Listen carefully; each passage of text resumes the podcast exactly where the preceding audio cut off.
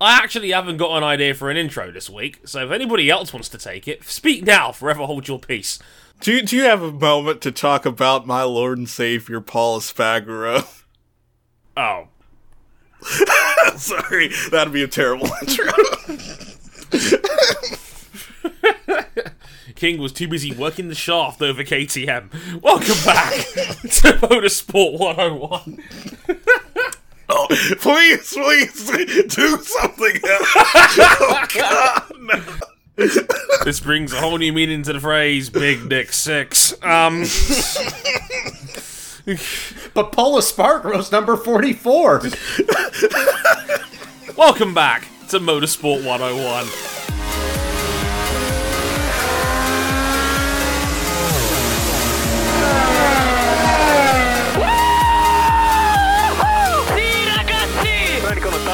You are the world champion!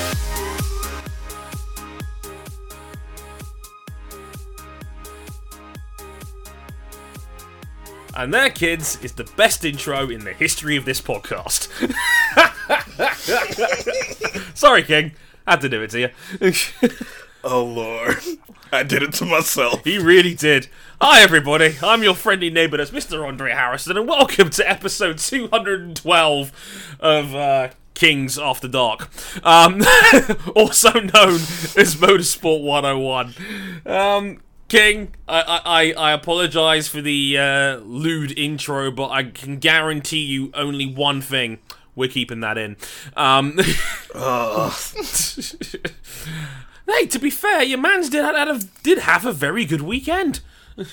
Yes, very, very good. Yeah, even even Johan Zarco wasn't terrible. It was a good weekend all round. Even Johan Zarco almost finished in the top 10. almost, almost. These are important matters. Meanwhile, coming from the other side of the pond as well, um, he's trying to busily wrangling stealing the Astor Cup back from the grips of Scott Dixon this weekend. It's RJ O'Connell. Hello, sir. Uh, hi. Um, gosh. Man. I'm just living right now. We're going to Northern California to go decide a to go decide an IndyCar title this coming weekend. Oh dear. Well, we're getting into that four-way title decider at the end of the show because it is, But deep down, you know it's only three. y- yeah. Um, Yeah, you know it's so deep down that NBC Sports isn't including Scott Dixon on any promotional materials that determine the championship race. the permutations are, shall we say, extensive. Um, But that, but that's where that's where Dixon comes comes at you, where you don't see it coming, and then all hell breaks loose. To- and through the the smoke and the dust, Scott Dixon emerges with the Astor Cup. well, the lights go dark and his Hell's Bells start playing. I see. I, I see how this is. oh boy, let's get some general housekeeping out of the way before all anarchy breaks loose on this show. And this was like only for the second time today after AJ Styles was on a pre-show, apparently. Um, basically, you can find this real quick. We're on YouTube.com forward slash Motorsport 101. We are on Facebook.com forward slash Motorsport 101. We're on Twitter at Motorsport underscore 101. And if you'd like to follow our personal handles, you can at Harrison101HD for me, at Ryan Eric King, that's two Ks for King. And if you want to follow RJ on Twitter, you can at RJ O'Connell. Um, and if you really, really like us, you can back us financially on Patreon. Patreon.com forward slash Motorsport 101. $5 gets you early access to all of our shows. $10 gets you into the supporters club of our Discord server where you can listen to these shows live as they go out. Shout out as well to our audience as always. Hello to Vic, hello to Brian, hello to Charles, and to our partner in crime, Lewis, as well. Um, he's b- back from a, a busy weekend working the social medias at Misano, and uh, a lot went down that weekend, so to speak. But yeah, uh, we got a interesting uh, running order this time round. As mentioned, main event of the show, we'll be talking about the MotoGP weekend at Misano as Marc Marquez and Fabio Quartararo went to war. That's, a, that's always a fun time for all involved. Um, and we had handbags. lots of handbags. Not just in the main class either, in Moto 2 and in Moto 3. Controversy in all all across the board. It was a uh, fun time for all involved. Well, Maybe if you're not Marquez or Valentino. Depends on the context. All of that and a lot more. We'll be talking about the news as well. Yeah, actually, yeah, Moto E as well. Lewis is meant to be in Discord as well. Very good point. Uh, also, a lot of news. There's, uh, there's, a, there's some pollution in the air in Singapore. MotoGP wants to take a page out of F1's book. I'll, and, and, that, and I'm not just talking about their social media friendship either. Um, we actually get official word of what Mercedes Formula E lineup is. Hint, it's exactly what you think it is. a uh, absolute shit show in a V8 Supercars uh, over um, from our Aussie cousins. Uh, Rene Rast winning the DTM title, um, World Rally Championship in Turkey, and we'll be previewing a massive triple header. Uh, including one season finale for the Astor Cup, Formula One in Singapore, and MotoGP at Aragon, just to name a few. Um, it's going to be an absolutely heaped affair, so keep half an eye on that one. It should be fun indeed. So, without further ado, after this quick musical break, we'll be back to talk about MotoGP at Misano.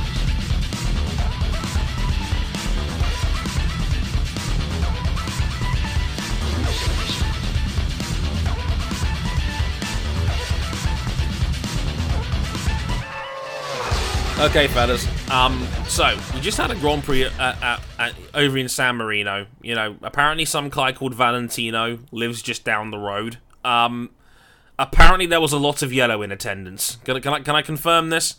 Um, yeah, that sounds about right. Like, did, That does sound about right. did uh, anybody see the footage earlier this week of him basically bringing his hometown to a standstill? Yep. Yeah, his, his home his hometown of Tavullia um actually had Rossi do a procession through the town square, and uh, the whole thing was brought to a standstill. People were lining up through the streets to see to see their hero ride through town. Like, I, I don't exaggerate when I say this. This man really is God in that town. Like, uh, it's, it's Valentino Rossi, God, and Francesco Totti. In that order. In descending order, quite frankly.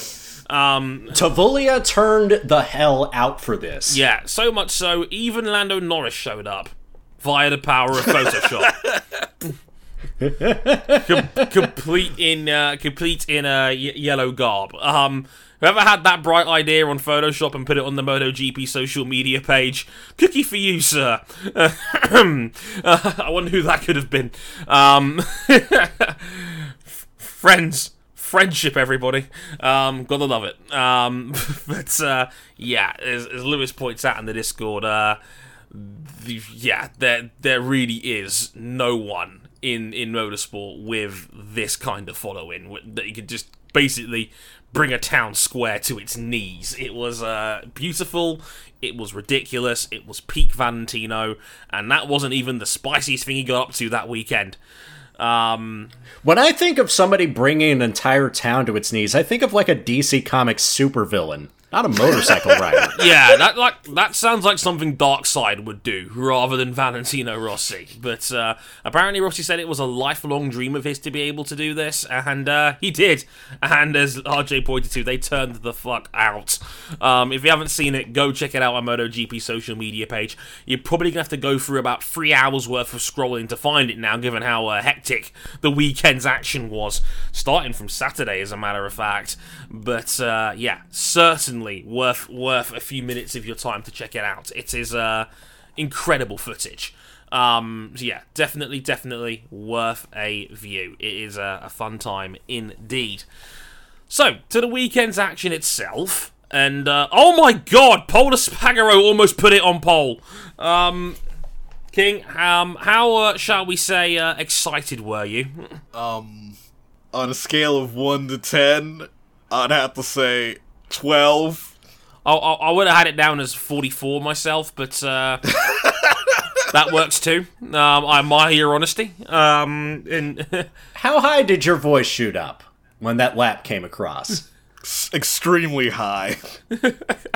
I, I, I love see I love see, I saw a clip of the world of the world feed footage of the last few minutes of it and like um the the, the kind of commentators just going Paul when Paul went over the line out of shock thinking oh my god his name's lit up bright red I was like oh my god is this actually happening Is this real life? He was about to become Paul Espargaro. until Maverick Vinales spoiled our fun. Tha- thanks, Maverick. Thanks a bunch. Um, but it, Yeah. it it was still KTM's best ever qualifying result as a factory in second place, just a couple attempts behind Maverick Vinales. Um, a, a stonking effort from Paul Espargaro, who we've mentioned before, is probably been low key, maybe the rider of the season if you take the almost expected brilliance of uh, Marc Marquez off the table. Um, best of the rest contender, almost certainly pound for pound, has been Pole. I don't like Fumering King on these things, but like even I can't deny the man has been tremendous all season long, and uh, yeah, that was uh, in- incredible stuff. I have to say, incredible stuff to see. Very, very fun indeed. Um, we almost had a had a KTM on pole uh, in, in shock the world. And as Lewis puts in the Discord, a very fun fact: first time since Qatar when someone other than Marc Marquez or Fabio Quartararo has been on pole position.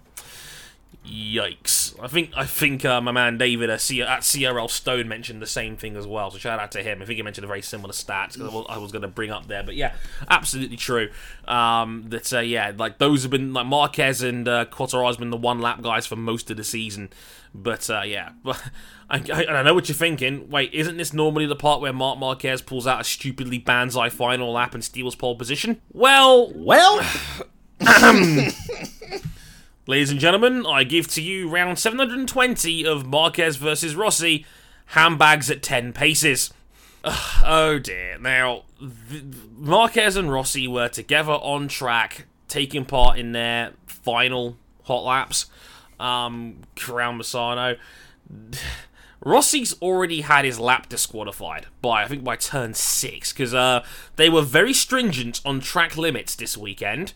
The rule being, you were allowed on the red and the white part of the curb. Each curb had a further curb in green. You are not allowed to have both wheels on the green, basically.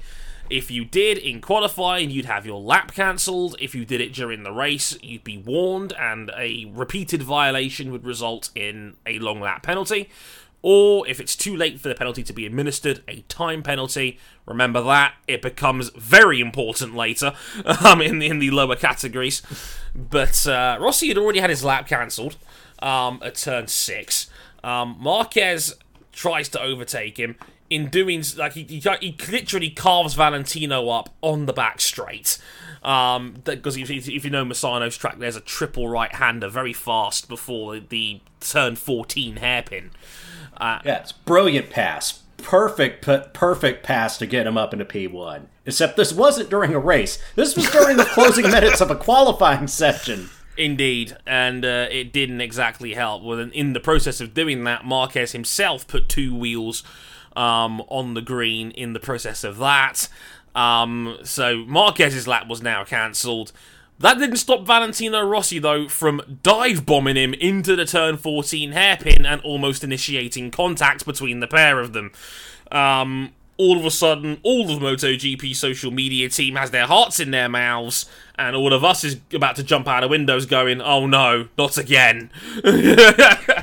not not Marquez v Rossi round 16. Um, this was wild to watch in real time. Um, it's it's uh, it it's a lot, and as Luz mentioned, said I'll say this: Marquez started following people a lot in free practice and qualifying lately. See how he took pole in Mugello. If you don't want to get messed about by other riders, maybe don't follow him. It's a very valid point. Um, this has been happening a lot, and to be fair, it's not just Marquez. This is happening up and down the field. We saw it at Silverstone as well, where Marquez was following Rossi, and you know Rossi put in a pretty great lap to put himself very briefly on pole before Marquez took four attempts out the field. This is happening more and more frequently in the top flight. It was normally exclusively a Moto 3 problem. it's starting to become a thing in the top class as well, as Leon Lewis mentions. Again, Andre Iannone, serial offender. He was doing this way before it was cool a couple of years ago. Um, so it's becoming a thing where toes are becoming more and more, in, more and more frequent, and it's going to res- it's going to lead to. Uh, incidents like this and what we saw in Formula One last week. Um, Yeah. so uh, yeah, um, it got it got it got tetchy. Um, both guys afterwards in their press conferences essentially blamed the other, which I thought was again funny. Both guys claimed that they didn't know their laps had been cancelled, which, um, as a functioning bike fan with a brain, total bullshit. Um, Congratulations, Ray. You've gained the power of two human eyes. sweet, just what I wanted for Christmas. Um, no, and like anyone with half a brain cell could see that they have both had their laps cancelled, and I don't care what you say, they are some of the finest athletes in the world of sports. They know where their front tire is. They know whether they've gone over the curb or not. We're not stupid, okay? Like we were not born yesterday, fellas. Like we we know how this goes, and which is a shame because like it's it, it the whole thing was a great big pile of handbags, as I like to say, handbags at ten paces, handbags at dawn, whatever you want to call it. It was pedantic at best. These like both guys knew exactly what they were doing out there. They wanted to mess with each other's heads a little bit. I think more than anything else. Um, you know, I, again, as as Lewis is pointing out here, he's giving us some great insight here. He follows riders that puts needs to put in a hot lap, and then you know they can't afford to sit up and let him through. Again, because they, they were both following each other. At, you know, with you know there was no wiggle room. It was their final flying lap. So yeah, you know Rossi only slowed up after I think he knew probably deep down his lap had already been cancelled, but of course he's never going to admit that to the media now, is he? Oh dear, it's all it was all touchy. I mean, King, what did you make of this? Having seen it, like, you? uh, like I put it in that class of like being in that situation where there's so many bikes on track, you're trying to get position, you're trying to get you know space to put down a good lap time, but then you're also in that position where it's like where you where they ended up in that specific position where you're right alongside someone that is directly your rival mm-hmm. of course you want to put down a fast lap time, but you know deep down that you could probably stop them from putting in a good lap time if you just put your bike in the right place. Precisely, and you know, it's it's it, a lot of it is just politics meeting ego, meeting tactical tactical astuteness, shall we say, of the situation. And I've said it before. He's not, and I said it earlier. He's not the only offender, offender on this one, Marquez. He's just better at it than everybody else, and and I think this might have been the one time he's been caught out. Like Marquez had to start in fifth as a result of it, um, which obviously cleared the way for Maverick Vinales on the front row ahead of Paul Espargaro and Fabio Quartararo. Fun times. So we already like, and yeah, amazingly, both were called up to the steward's office. Much ado about nothing. No further action was imposed. You know, slap on the wrists. Naughty boys, don't do that again. You're very silly. you know, etc. Nothing burger, but of course, BT Sport were all about trying to make that a big thing. That was like half of their pre-race coverage was just talking about what happened on Saturday because they didn't have much else to go on really, even if they Yes, I will have my nothing burger with cheddar cheese and applewood smoked bacon. Sweet. of course, had to make more of it than what it, than what it actually was in the end. I, again, I think it's the names involved. Like, if it was, if it was Andrea Iannone and, and and Johan Zarco doing this, we are not talking about it whatsoever. It's the fact that it's it's Marquez and Rossi, and you know it, it adds fuel to already toxic fire between their two fan bases which didn't help by the time we got to the end of the race. Again, more on that later. But uh, getting into the race itself, and uh, early hole shot, Fabio Quartararo took the lead and uh, pretty much led lights to flag. Uh, funnily enough, he he took the lead early on.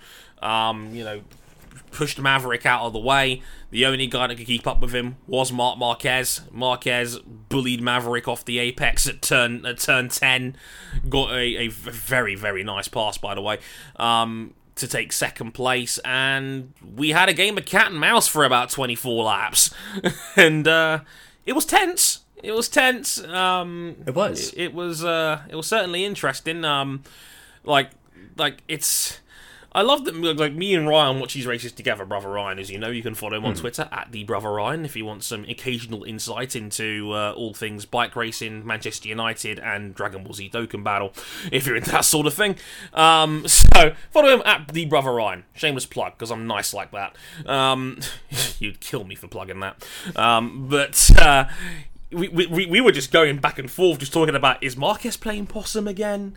Is Fabio got something left? You know, they they like the lap times were back and forth, and you ha- you can't your mind can't help but wonder when you've got that sort of situation going down. I, I don't know how how long some of you guys have been watching bike racing for, but if anyone remembers the older days of Valentino Rossi and Sete Gibernau, probably was the most famous victim of all of this, where it's like Rossi, you kind of knew Rossi was faster, and you were kind of wondering, well, when's he going to pull the pin on this? Yeah, I was about to mention because you made an interesting point is that Marquez usually pulls the pin with about seven laps left, mm-hmm. but he's just hung back there with seven laps to go, with six and five and four and three and two to go. Yeah, like I've been watching him for a long time now, and that normally is around the sign where if Marquez has anything left in the tank, he will pull the pin because he likes to try and break free from people. He like, I, I he'd never admit it. I don't think he likes these last lap dogfights he keeps getting himself into, and he has tried strategy wise to break the field on numerous occasions, whether it be at the start of a race or at the end, again with maybe a handful of laps left. Um, you know, he'll try and, you know, break away from the field. Didn't happen this time. Um, to be fair, he's mixed it up a bit more in recent years. I think he's probably a bit too uh, burned of Dovi beating him in head to head fights. but, uh, no, he stuck around all the way until the final lap and uh, this was an intriguing situation. It's it's. I like that even Colin Edwards pointed this out after the races. Off, in case you guys don't know, Colin Edwards is a full-time pundit for BT Sport now, who does the UK coverage um, on onto TVs. Uh, he mentioned was Marquez going at half throttle down the front straight the entire time because it just seemed out of nowhere he got an extra five kmh and then passed him into turn one, and I'm like, uh oh. is it is this a repeat of two years ago in that wet race here when he beat Petrucci off the last off the last lap? That's what I was thinking personally.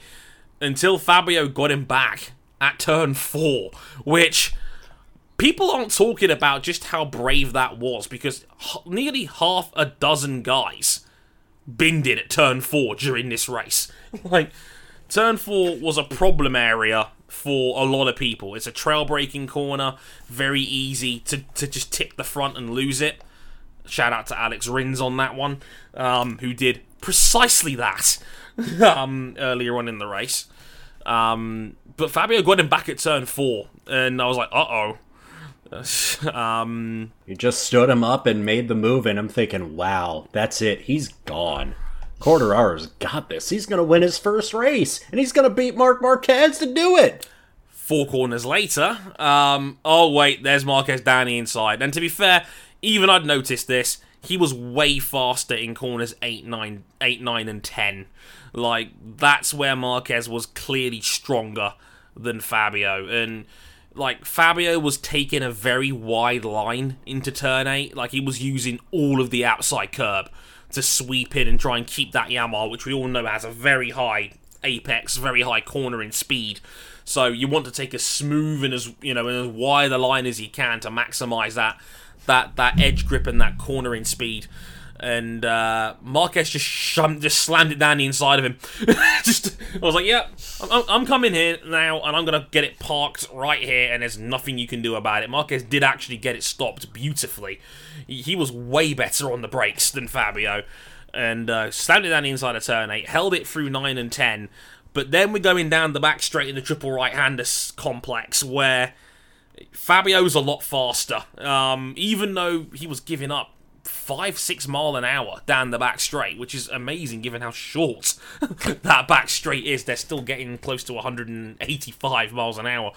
Um, Jesus. yeah, Jesus. yeah, 190 going into that first right hander. I think was I think Ducati uh, were the fastest through the speed traps at uh, 296 kmh, which I think is just under 185. Um, but uh, yeah, like this is where Fabio's wider lines and sweeping lines were coming into play. He was able to get right up to the back of Marquez's rear wheel.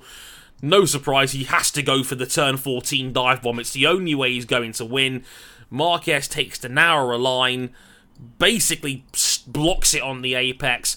Um, you could even argue, like, I mean, Shaky Burn pointed this out. Like, he parked it and stopped him from using the toilet. Like, why? Marquez just hit the brakes. he was, it was like, I'm parking the bike right here. There is no way you can make, you, there's no way you can make it round me. and he just basically just, boop, stopped it right there and then, uh, went really slow on the apex of the corner. Fabio had to sit up to avoid going into the rear end of Marquez's bike. And that was that. That was the end of that one. Yep, Marquez goes on to round the last two corners and wins his seventh race of the season. An historic moment as well. It's his 77th career victory um, in all classes, which now takes him past Mike Hailwood and into fourth on the all time wins list very, very special company in front of him now. Only Giacomo Agostini, Valentino Rossi, and Angel Nieto are the only. F- And Agostini was there. Agostini was there watching this all play out. yeah, in the Yamaha camp. Um, he was in the Yamaha camp watching along. He was there in person. So, uh, one and two on the wins list were right there in attendance in uh, varied capacity. Um, we miss you, Angel. Um, but yes, um, they were both there seeing it. Like I said, win number seven of the year for Marquez, career win number 77, outright fourth on the wins list. May I remind everybody here, he is still 26. May the good Lord help us all. but uh, I, I, you know what's funny about that as well? Like, not even the fact that he that he won. Like that that isn't really all that surprising. I don't know how many people saw this, but did you see how pumped up Marquez was in Parc Ferme after winning that race? Like he took the helmet off, and it was like a primal roar that came out from. I have been watching this dude for a decade. I have never seen him that pumped up after winning a race. This one meant something. This one, I don't know what it was per se. I mean, I have a good idea what I think it might be, but um, after losing his last two races by a combined total of something like two tenths of a second, both Yeah. losing out on last corner dogfights to uh, Dovizioso and Rins respectively.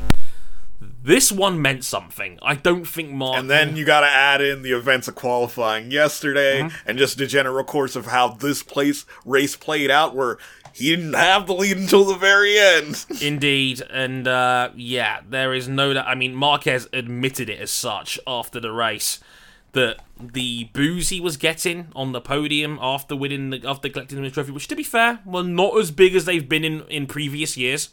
I think there is a level of dissipation when it comes to that. I'll talk about that in a minute. But he openly admitted the booze motivated him. He wanted to stick it to the Rossi fan base or the Rossi support on home turf, and that's exactly what he did. It was a it was another genius ride from Marquez. He, he played it absolutely to perfection. Um, It was good. it, it was very good. It, it's it's it's amazing because like I had a couple of people I know on Twitter like Kevin, and if you don't follow Kevin Walsh, please do. He's a great guy, incredibly knowledgeable on bikes. Um, and whatnot, and Alex as well, um, Alex Felipe on, on, on Twitter as well, saying, yeah, that was actually kind of underwhelming. Not because it was a bad race, but because MotoGP standard is so goddamn high that like an eight out of ten race is considered dull. like that's like like like that's that's the craziest part of it, and yeah, as Lewis points out in the Discord, make no mistake. As much as he hates about talks, he talks about the points being good for the championship, He hated losing at the last corner. Yeah, I completely agree. I would be too. Yeah, I would be too. like again, Silverstone. We mentioned it two weeks ago. I've never seen Marquez that angry at not winning a race. Like normally he could swallow his pride if he doesn't win a race off the last corner. He had no interest in talking to Alex Rins after that race was over. Rins wanted to have a chat with him about the tyres and whatnot. Mark was having none of it. He was visibly angry at having lost that race by effectively two inches going over the line. Um, and him just having no rear, rear, rear tyre grip left by that point. He was pissed. So to win this one, clearly there was some extra mustard on this one for Marquez. Um, yeah, as again, Lewis points out again, especially because when Mark wins, it's usually by a mile and quite dull. When he loses, it's often by a whisker in a last lap dogfight. And that's just it. You've got to be spectacular to beat this man now, one on one. And it's really, besides maybe Maverick and Assen, it's only been spectacular performances that have beaten this man over the course of this season. Rins at Silverstone, Petrucci at Mugello, you know, obviously Rins at Silverstone, Dovi in Austria, again a, a genius last lap, last corner pass there, even if it was a bit naughty. Um, it goes on. You either have to edge this dude at the line, or he has to fall off of his bike because something doesn't go right with the bike. and that That's the only way you're beating him in 2019. and that's just it. He hasn't crashed in a race off his own volition this season. COTA was partly mechanical. The front didn't respond how he, how it normally does. Every other race this season, first or second. So does he win the title by Buriram? We could be talking that. Yeah. Yeah. He threw away COTA. I believe the winning, like if you take Assen out of the equation, which Maverick you know dominated in the second half of that race, and I, I don't think Mark was going 100% to chase him. I think he wanted just to take the 20 points and get out of there. I believe the losing margin for Marquez all season long had been 0.3 of a second. Combined God damn! combined. Uh-huh. A third of a second either way, Marquez runs the table, bar COTA and Assen. And as Lewis points out mathematically, RJ is spot on. If Marquez wins in Aragon and wins in Thailand, he is champion with four races to spare.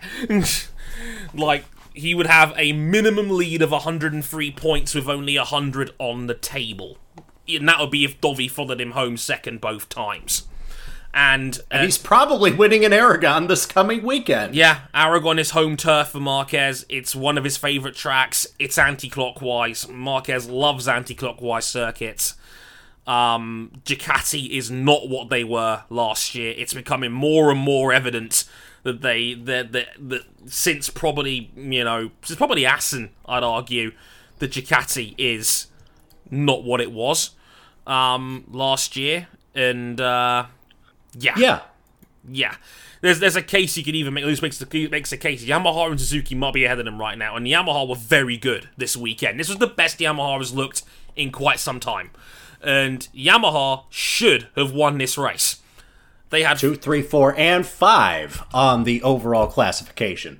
but not the win because Marquez is so good he can drag that Honda into places it shouldn't be. Again, stop me if you've heard that one before because due to Crutchlow being in it, in and, and Nakagami also been in it as well. The next nearest Honda was Jorge Lorenzo in 14th place. 47 seconds off the win. That's your baseline for what a Honda is capable of in the hands of a replacement level rider. When you have Mark Marquez, it wins by nearly a second. Yeah, I know we I, I'm tr- I tr- we try not to wax him lyrical over Marquez too much, but when he's doing shit like this, it's hard to avoid.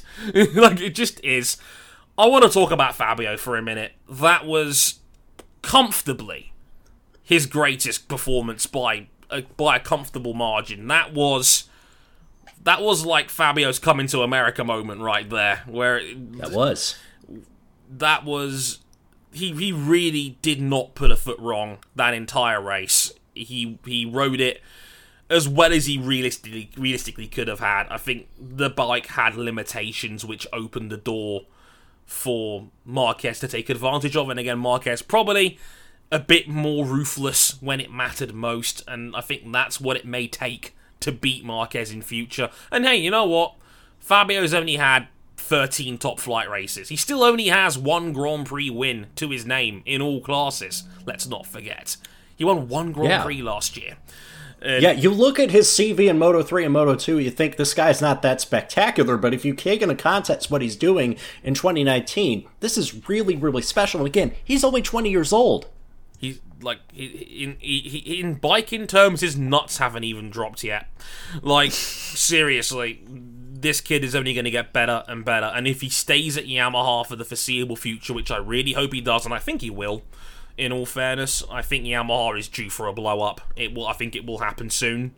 Um, you know, it's it's one of those things where we may have gotten the first chapter of maybe the next decade of rivalry in this sport. I, I, I Kevin, like, again, Kevin on, on Twitter had a great discussion with me about this earlier, the, earlier in the weekend, where he just said it's kind of weird how this season's playing out, where there's been no clear number two guy in GP this year. Like Dovi, like it, it kind of feels like the ship has sailed for Dovi at this point. He's been the perennial number two guy. He's still the number two guy in the championship right now, quite hmm. comfortably, by 31 points, as a matter of fact. But it just doesn't. It, it just. It's never felt like Dovi's year. And Yeah, he he just hasn't been, you know, a week in, week out threat no. to even podium. Neither has Danilo Petrucci ever since he won a Mugello. Neither has Alex Rins, and we'll talk about a bit. He had a shocker of a way to follow up that Silverstone win. Indeed, yeah. Rins has been too inconsistent. Maverick Vinales, okay, the talent is there, but the bike clearly is not. And even then, there's probably too much internal grief between him and his teammate, who are both taking points off each other. Only five between them still after all this time. And Fabio Quartararo, who, again, it's too early to put him in that title contender bracket for now maybe next year. But uh, even then, he's had some bad luck and he's made some rookie mistakes. Silverstone, let's not forget, he tucked the front on the very first corner. And, you know, like Petronas believed in this man last year. They gave him a chance after a disappointing time in Moto 3. He didn't he was too big for those bikes at that, at that point in time against the field he was competing against. Petronas believed in him. They backed him from his Moto 2 days and look at the talent that, that's flourished as a result. Yeah. You know. Yeah, he's doing something in six months, and I credit Lewis, our uh, uh, who was feeding us notes like Vince McMahon screaming into our headsets It's- it's beautiful. Uh, on commentary for Monday Night Raw. Uh, no, he makes a good point. Fabio has done something in six months that no other rider has done for a decade, and that's convinced Yamaha that there is life after 46. Very true. That's a beautiful quote. It really is. Um, and they couldn't be more on the money, uh, as far as I'm concerned. Like, this kid is the future. He has got talent and speed in spades, which is amazing given that, again, both Petronas guys were mixing it up with with the big boys. You know, Frankie Morbidelli lost to Valentino Rossi by three bike lengths, and they were pretty much side by side the entire race. You know, that's you know literally the the academy's all time best graduate to date and the most important rider in the history of the class. You know, it's it's it's it's almost changing of the guard stuff here. It's it's wild and that's certainly going to be one to keep an eye on. And, and, and speaking of Valentino, I mean, this popularity situation is getting very, very interesting. Like, is is it getting to a point, fellas, where Marquez is now becoming a bit too dominant for his own good? Hmm. From a like from a popularity standpoint here, because I want to get you guys' perspective on this, because this is interesting, because people have brought it to my attention as well. Oh, too good. We're getting into that. I felt I felt like for some people we were getting into that in 2014 because it's mm. like, oh hey, Marquez is a rookie champion in 2013. Now he's beating breaks off everybody. And as a person who doesn't like dominance until I read about it in the history books, I don't like this.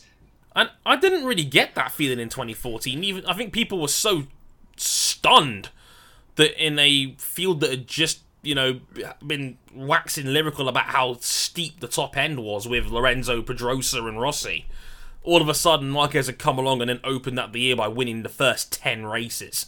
Like that, yeah, that someone that could be that good out of the box. And he's never and he's never had the best bike all the time. You think back to 2016, uh, Yamaha should have easily ran the table, and Marquez should have been nowhere in a Honda that was so temperamental uh, from some perspectives. And oh, Yamaha ended up nowhere, and Marquez won the title with rounds in hand. Yeah. And of course, we'd be remiss not to mention Sepang 2015, and of course, the incident that probably changed everything regarding their hmm. two prospective audiences, and whatever role you think either rider played in that, I'll leave to you. But it certainly changed the perspective because uh, I, I still look back and I remember those two had tremendous respect for each other. Like Marquez made it no secret he was his, Valentino was his idol growing up as a as a bike fan, and Rossi immediately kicked all that shit to the curb when Sepang happened. He thought that Marquez had somewhat betrayed him by whatever measure that was, or going against some sort of sacred code where you can't block past anybody till the last lap.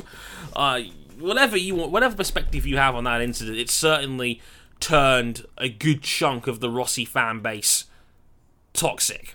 You know? And for the record, I I love me some Mark Marquez. Oh yeah, I really do. Me too. He is as entertaining as a top guy as you could hope for. Yeah, and that's the feeling I get. I've like I, p- people were starting to call him. Bo- I remember doing this in the early days of Lewis and Bike Life, and Lewis will agree with me on, and during during the early stages of our time at Bike Life because Bike Life started out on Downforce in the middle of that 2014 season, just before Marquez made it 10 in a row. Um, before he got a bit more tetchy in the second half of the season, people were starting to come up with polls asking whether he was boring or not, and I'm like he's the most electric talent motorsport has probably seen in the last 20 years. Like, he, and I don't exaggerate when I say this, he's redefining what people can do on a motorcycle. Like, he's directly influenced Rossi changing his riding style. He's directly influenced riders trying to save losing the front, which we thought until four years ago was a near impossible feat. you know?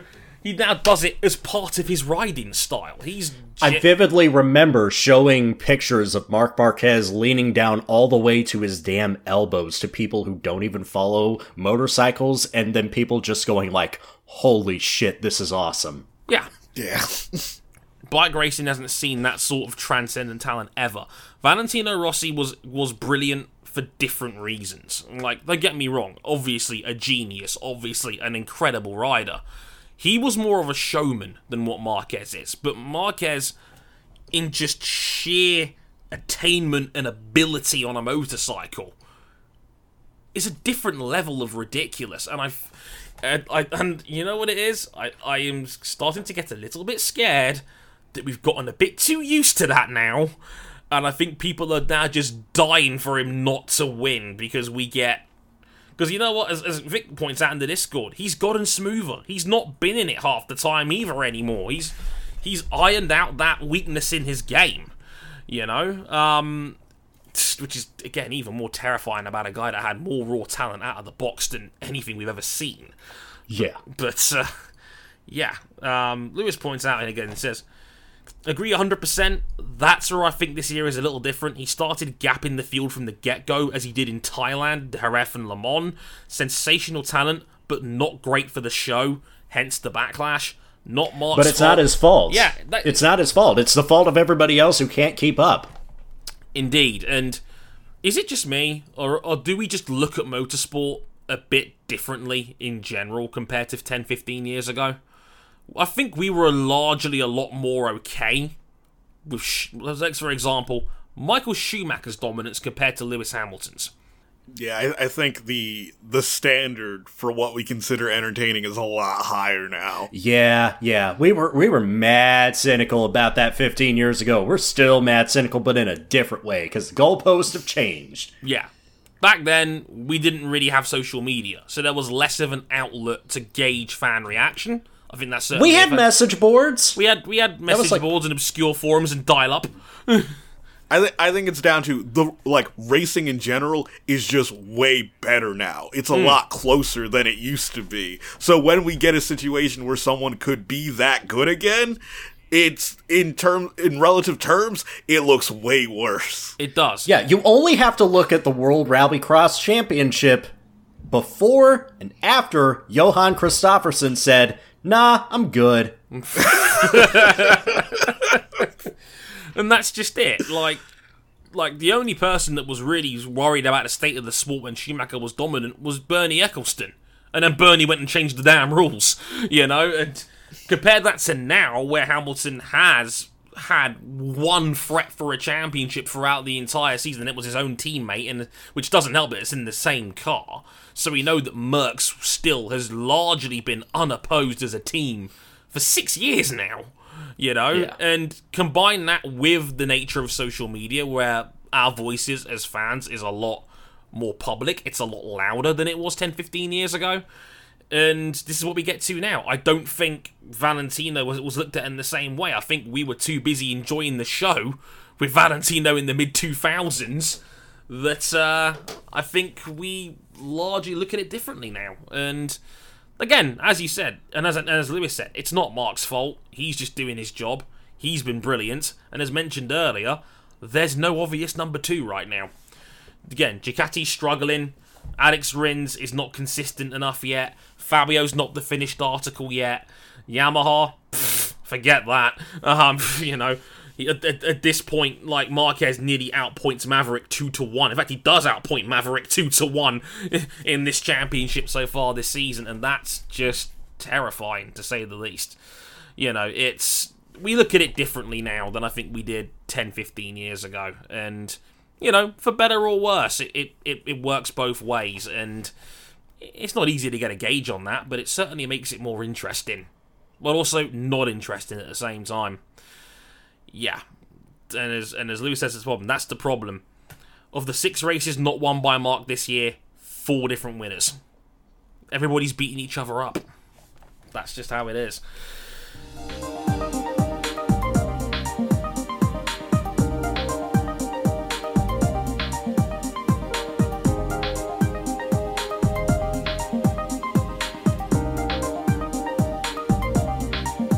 Speaking of which, here's the rest of the results from that MotoGP race at Misano. Uh, we, we got into it a bit there, and hey, that was actually really fun. Um, Mar- Marquez winning by 0.9 of a second over Fabio Quartararo, his best ever finish in a GP race in second. The, trust me, the first win is coming. It absolutely is coming. Maverick Vinales in third. Again, Maverick did his same old trick. He did actually get a good start this time, but he did drop um, to third, you know, lost a couple of seconds, found his bearings, was faster than the leading two at the end of the race, but again, didn't take enough time out of the front two to really play a factor.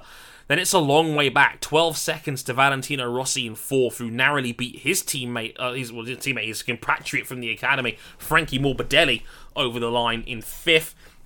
Andrea Dovizioso just behind them in sixth. Pol Espargaro, another phenomenal job from him on the uh, the steel KTM itself in seventh. Joan Mir in eighth. Good job for him on the on the lone Yes. finish in Suzuki. Jack Miller in ninth for the Pramac boys. Danilo Petrucci rounding off the top ten ahead of Johan Zarco. Good job from Johan Zarco, I have to say, in eleventh place. Been a fair bit better this weekend. Well, relatively speaking. Aleix Espargaro in 12th for the Aprilia team. Tito Rabat in 13th for Avintia. Jorge Lorenzo, the second highest finish in Honda, as mentioned earlier. 14th, and Hafizh Syahrin gets a point in 15th place. Miguel Oliveira 16th. He sadly had a crash in the early going, was able to continue. um, Karel Abraham in 17th, and Taka Nakagami, who again had an early crash, was able to continue but finished a lap down. Four non finishers, unfortunately. Cal Crutchlow crashed with five to go, as did Michele Pirro, the world's fastest policeman, on the uh, wildcard Ducati ride. Very sad face. Alex Rins, who crashed at the very, very tetchy turn four I mentioned earlier. So, uh, quite Yeah. quite the come down after that Silverstone victory. Yeah. Rins goes You mentioned he had quite an immature race. Yeah, because he already, you know, had to cut a corner, um, you know, had to get back on the track after outbreaking. It was a sloppy performance from Rins this time around. Then he goes and bins it um, halfway through, just uh, just not good from Rins at all. Uh, Pecco Bagnaia, uh, who had a crash early in the early going as well, not having a good time in his rookie season. Pecco, after so much promise in pre-season testing, and uh, in case you haven't mentioned his name already, Andre Iannone did not take part in the race itself after he had a crash in practice that caused a quite heavy amount of shoulder trauma. Hope he makes a speedy recovery. Um, on brand, looking at the championship real quick, Marquez now has a 93 point lead. Nice. Very on brand indeed. I, oh, by the way, very good chance he now takes the MotoGP points record as well. 383 by Jorge Lorenzo in 2010. He's only 109 away from beating that with 150 points still available. And if, hey, if Marquez is on that pace, we could be seeing the first 400 point season. the way the way it's going. Uh, Don't get me wrong, an extra round certainly helps, but. Uh, yeah, scary, scary stuff. Dovi still in second on 182. Uh, Danilo Petrucci back up into third after Rins' fall on 151. Rins on 149. Maverick on 134, ahead of his teammate Valentino Rossi in sixth on 129. Fabio Quartararo up into seventh now on 112. Miller on 101. Nice on brand number there in eighth. And Cal Crutchlow in ninth on 88 points um, and Frankie Morbidelli back into the top 10 on 80 over Pol Espargaro's 77. The gap from first to second is almost as big as the gap from second to ninth. Oh, Beat 'em down, ringing hard amongst us all, everybody. As mentioned, MotoGP back this weekend at Aragon as part of the triple header. Um, expect 93 at the front again, most likely. Um, he loves Aragon, so uh, keep keep half an eye on that one. Let's get into the minor classes, and normally I skim over these quite quickly, but this also had a very controversial ending. Fellas, have you seen Ooh. have you seen what happened in the end of this race? I heard about this.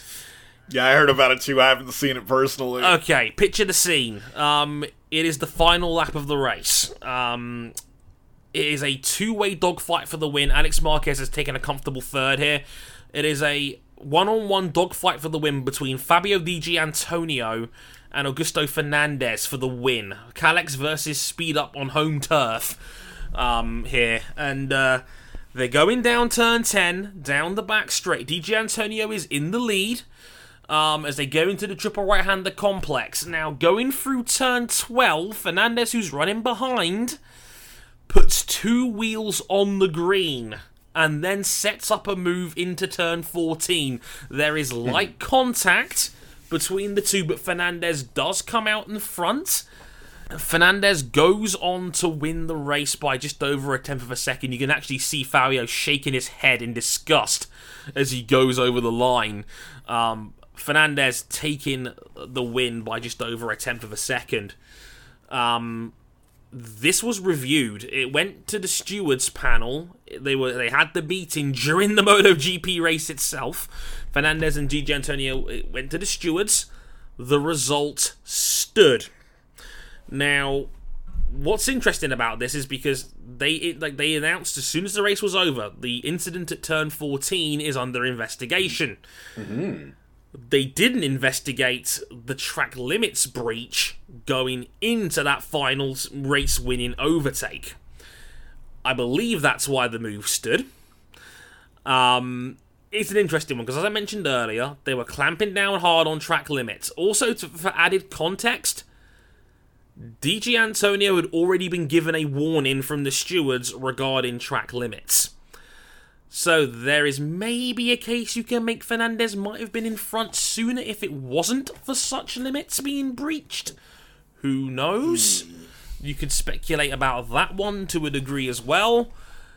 I personally was in the camp of I was not keen on someone deliberately or accidentally knowing they could go over into the green part of the curb to gain the advantage in something that would set up a race winning overtake.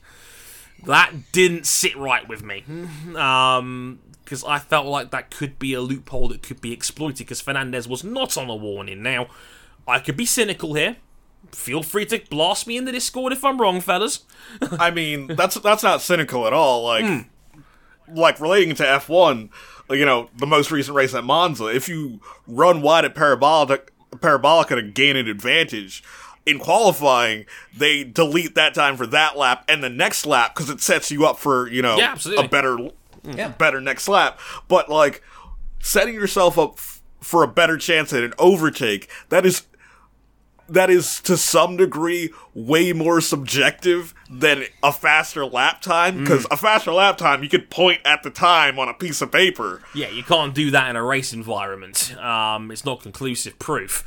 Um, I get it. I, uh, if you're the stewards, do you really want to mess with a race win or a race result? We've been here before, folks, and as mentioned, like we, saw the return of the black and white card um, in Formula One this past week with Charles Leclerc. And Charles Leclerc admitted on Monday he knew he could get away with what he did with Hamilton because he knew he'd probably get a warning for it. Again, probably because he had his fingers burned in Austria. I get it. I really do. But I don't like that riders and, and drivers are going to have that thought in the back of their head. Hmm, I've not been punished for a track limits warning. I can use this part of the curb once and not get flagged up for it. Let me do that. And then he did it in Yeah. a move that set up a move for the win. It's a loophole that I think could be exploited. That's my issue yeah with it, it. it's like as as much as it does make sense to bring over you know the yellow red cl- card mentality from football into motorsport in football there's a level of you know physical connection that you could realize that uh a yellow card offense might be a red card uh, based on intent that they knew that it would be yellow and they did it anyway Yeah, there's mitigating factors, in other words, that could determine whether it could be a red. Was it stud shoving? Yeah. Was it deliberate? Was it in the penalty area? Did he stop a clear goal scoring opportunity? Etc. and you can't do that in the moment in motorsport No. Does does he have full control of the ball with both hands before he hits the ground? Yeah, and as Lewis points out in the notes, they they kind of set a precedent in the earlier Moto E race too. Garzo took second on the last lap, even though he went on the green after passing Casadei. The stewards let it stand. So yeah, the stewards let this one go, and Fernandez got to keep his victory. To be fair, Fabio took it with it, with impeccable good grace. He's a better man than me because he was desperate for his first victory in the class, and he got, especially after coming second in Brno earlier this season. He was desperate for his first win. He, and again, he's an incredibly nice guy as well, Fabio. I'm really gutted for him, um, and you could see he was gutted. But again, he immediately shook Fernandez's hand over the flag. There was hugs all round in the paddock uh, when it was all said and done. Um, Fabio is a very classy guy. He took it with full good grace. Um, there was no push from him to go to the stewards. It was investigated themselves. There was no cynicism on his part. He just left it all on the track, and Fernandez came out on top. And it was a fantastic fight between those two. It really was well worth the price of admission. Um, a great fight. Fernandez narrowly coming out on top by just under two tenths of a second in the end. As mentioned, Alex Marquez playing for the title took a safe and comfortable third. Thomas Luthi fourth, Sam Lowes fifth, who's now been confirmed, is going to the Marc VDS team for next season. Also, shout out to Sam for uh, taking a swipe at his former employers during the uh, checkered flag set, which I thought was quite funny. Um, he meant he mentioned that uh, you know he was booted out of the Aprilia camp, and uh, he said that uh, Aprilia has gone on to do great things since then.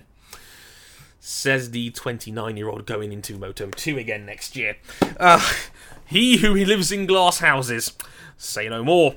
Lord Binder in sixth of the Red Bull KTM team. Good job from him. Jorge Navarro in seventh, Vierge eighth, Enea Bastianini ninth, Lorenzo Baldassarri. What's happened to his early season form?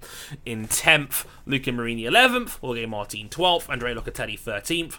Somkiat Chantra in 14th and Stefano Manzi rounding off the points in 15th place. Five DNFs in the end, all crashes. Noridin, Marco Bezzecchi, Nicolo Bulega, um, Remy Gardner, who was, I think, running fourth when he hit the deck. Another disappointing day for Gardner. And it was uh, both SAG bikes hitting the deck as well. both stop and go bikes going down as uh, Tetsuta Nagashima also crashed with 12 to go. Sad face. I want to see. I want to see Nagashima do well. Um, hmm. Championship standings in Moto 2. Again, six rounds to go. Alex Marquez um, has his lead reduced ever so slightly to 26 points. Um, Fernandez now second overall over Tom uh, 171. Thomas Luthi third on 159. Jorge Navarro on 155. Brad Binder on 135. Baldassarri on 130. Marcel Schrotter, who didn't take part in the race unfortunately due to a shoulder contusion, get well soon. Um, he was in seventh on 116. Mourinho on 113. Di Giannantonio now ninth on 89 points after his second place and then Ea Bastianini in the top 10 on 81 points. Um, in 10th, Moto 3. Now, you'd have to have a heart of stone not to be delighted to see this outcome. Tatsuki Suzuki gets his first ever Moto 3 victory, and it's a wonderful win for the SIC 58 team on home turf, on the circuit named after uh, fallen son Marco Simoncelli. And uh, if you ever want to see a more beautiful, poignant moment, uh, I refer to a tweet from October 23rd, 2017, from the man himself. Quote, Dear Mr. Marco Simoncelli, one day I will be going up to the podium with your father, so please watch us from the sky. You did it, Tatsuki. Congratulations, man. and it's that beautiful. Awesome. It was awesome and beautiful as well that both uh, Scuderia Corse riders have a win to their name this season because we forget Nicolo Antonelli also won earlier this season in Jerez. Um, so uh, no no biases here. Both their riders have a victory um, for the season, which is just fantastic. And he rode very very well indeed. He was clearly the best of the field in we go. It was a very classic Moto 3 pack race only the pack completely disintegrated because I think there was something like 13 DNFs in Jesus, this race. yes. only, that's just the guys who got to start the race. Only 16 men saw the flag. In a Moto 3 oh, race field God. of nearly 30, I think it is. Four uh, of them didn't even finish the first lap. Yeah, which yeah, perspective, everybody. It was carnage, um, but it was Suzuki that led from the front. You know, occasionally had guys get in front of him, but he he was always able to find a way back to the front, and you know pulled off a beautiful block into that turn 14 hairpin to stop John McPhee and Tony Arbolino from trying to take the victory at the death. Um, brilliant, brilliant race. Uh, classic Moto 3 uh, drama and flair in fun style. And as Lewis points out, the 10th different winner in 13 Moto 3 races this year. Bonkers stuff. 13 races, 10 different winners in Moto 3 this year no one has been a dominant force in the pack this year. It's been a matter of consistency all the way through. And uh, yeah, brilliant, brilliant stuff indeed from Suzuki. He won from John McPhee in second. And to be fair to John, we're cynical about him because of how much BT Sport uh, cleans his jock. But uh, to go from row five to second place is impressive indeed. Well done, John. In second, Tony Arbolino really sticking his nose um, in the title fight now. In third, Jaume Masia in fourth, Dennis Foggia fifth, Gabby Rodrigo in sixth, Marcos Ramirez seventh, Lorenzo Dalla Porta was in eighth. He would have finished in fourth, but he had a three second time penalty added for multiple breaches of track limits. And because the last penalty for it was too late in the race for him to take a long lap penalty. It was converted into a three second time penalty instead. As I mentioned, it would have been fifth. It dropped him to eighth um, as a result of that. Um, Philip in ninth, Raul Fernandez tenth, Stefano Nepa in eleventh, Jumpman Kornfeil in twelfth, Andrea Migno in thirteenth, Riccardo Rossi fourteenth, Elia Bartolini in fifteenth gets the last of the points, and Deniz Öncü, the last of the guys who saw the checkers, was in sixteenth place. Take a deep breath, Dre. Here are all the DNFs from that race. Ayagura, who was taken out on the final lap, poor fella, um, due to contact at turn 8. Somebody had to be the victim. Somehow McPhee survived. Ayagura did not on that one. Kazuki Masaki didn't finish, as in Maikon Kawakami, Darryn Binder, Aaron Canet, whose bike had a technical problem. He um looks like the fuel pump wasn't working properly tried to get it back to the pits, tried to continue in the case of any further dropouts, tried a couple of times over, couldn't get it going. Canet DNFs? And that was significant for the title race where that's concerned. Yeah. Um, Alberto Arenas, Niccolo Antonelli, who had a nasty one there um, at turn five. Uh, he, Antonelli and Vietti got tangled up. I think Antonelli's actually done his shoulder and was declared unfit after that race, so he might actually miss Aragon this weekend. Um, Tom Booth Amos, who broke his ankle in a nasty turn 10 incident as well. I think he I think he fell trying to get out of the way of a Canet's slow moving bike. Um, and he broke his ankle um, upon impact. Poor fella. Um, nasty one there. Alonso Lopez did not finish, and as and as RJ alluded to, four guys didn't even make the first lap. Ayumu Sasaki, Kaito Toba, Sergio Garcia, and Makar Yurchenko all didn't make it past the first lap. Championship standings as well. Um, Lorenzo Dalla Porta extends his lead to 22 points over Aaron Canet. It could have been Oh, man. so much more, though, if it wasn't for that track limits penalty. Yikes. Um, Canet in second on 157, but only 8 points now in front of Tony Arbolino on 149. He's only 30 off the top himself. It's looking like we could be back to a freeway title race. He's in very good form, um, Arbolino. Um, besides the 15th place finish at the Sachsenring, surrounding it, a win in Assen, third in, in Brno, second in Austria and Silverstone, and now third again in San Marino. Consistency, folks. It helps. Marcos Ramirez fourth on 123 points. Niccolo Antonelli on 118. John McPhee on 113 in sixth. John Masia on 96 points in seventh. Celestino Vietti in eighth and 88 points. Tatsuki Suzuki, um, with his win, goes up to ninth overall with 75 points. And Jumpman Cornfar rounds off the top 10 um, with 71 points. He's ahead of Romano Fenati, who again did not take part in this race. Again, injury. Also, fun fact: his new manager is Andrea Iannone. Nothing. Who can also poss- did not start the race. Nothing can go wrong here, folks. There is absolutely no way that this could be a potential disaster. None the Partnership's already got off to a good start. Both of them couldn't start their races with bad shoulders. Yeah, as Gosh. Lewis, as Lewis points out, Misano and Fenati don't get along. Need I say more? Um, Oh, that happened. Yep. Yeah. Uh, perspective, kids. Um, yeah, the, the two Moto E races getting them out of way. It was a double header at San Marino this weekend to make up for the lost ground earlier on in the championship. But uh, we have we have a, a hometown hero, Matteo Ferrari, winning both races in Moto E this Hey, time around. three wins in a row at Italy for Ferrari. Hey, see what you did there. Very clever. Uh, Matteo Ferrari winning both races. He beat Hector Garzo and Xavier Simeon in race one. Uh, with also him beating Hector Garzo again and Nakasaidi as well in third in race two. Bit more convincing from Ferrari in race two, won by a couple of seconds instead.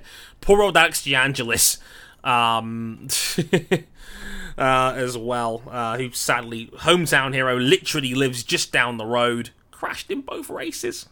Oof. Oh, DeAngelis. Oh. Um, shout out to Matt Dunn on commentary as well from Lewis. Victory for an electric powered Ferrari. very good. Very, very good. Well played. And Ferrari now has a 19 point lead in the Moto E Championship with only the Valencia doubleheader left to run.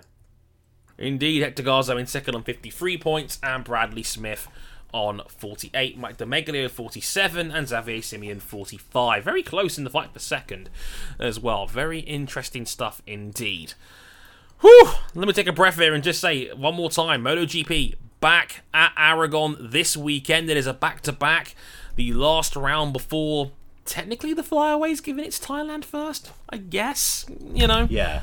You know, if we would have called it that. But yeah, Aragon this weekend. We'll be back to talk about that as part of the uh, newly crowned triple crown of ridiculous motorsport stuff uh, this weekend. This weekend with all three of our major series taking part and being covered. So that should be fun indeed. After this quick musical break, we'll be back to talk about the news and we'll bring back our old friend.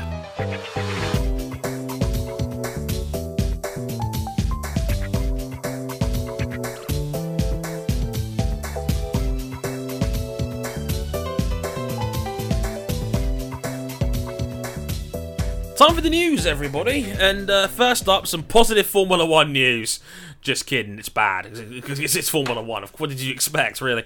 Um, turns out, King, we got some fires in Singapore. Well, not in Singapore.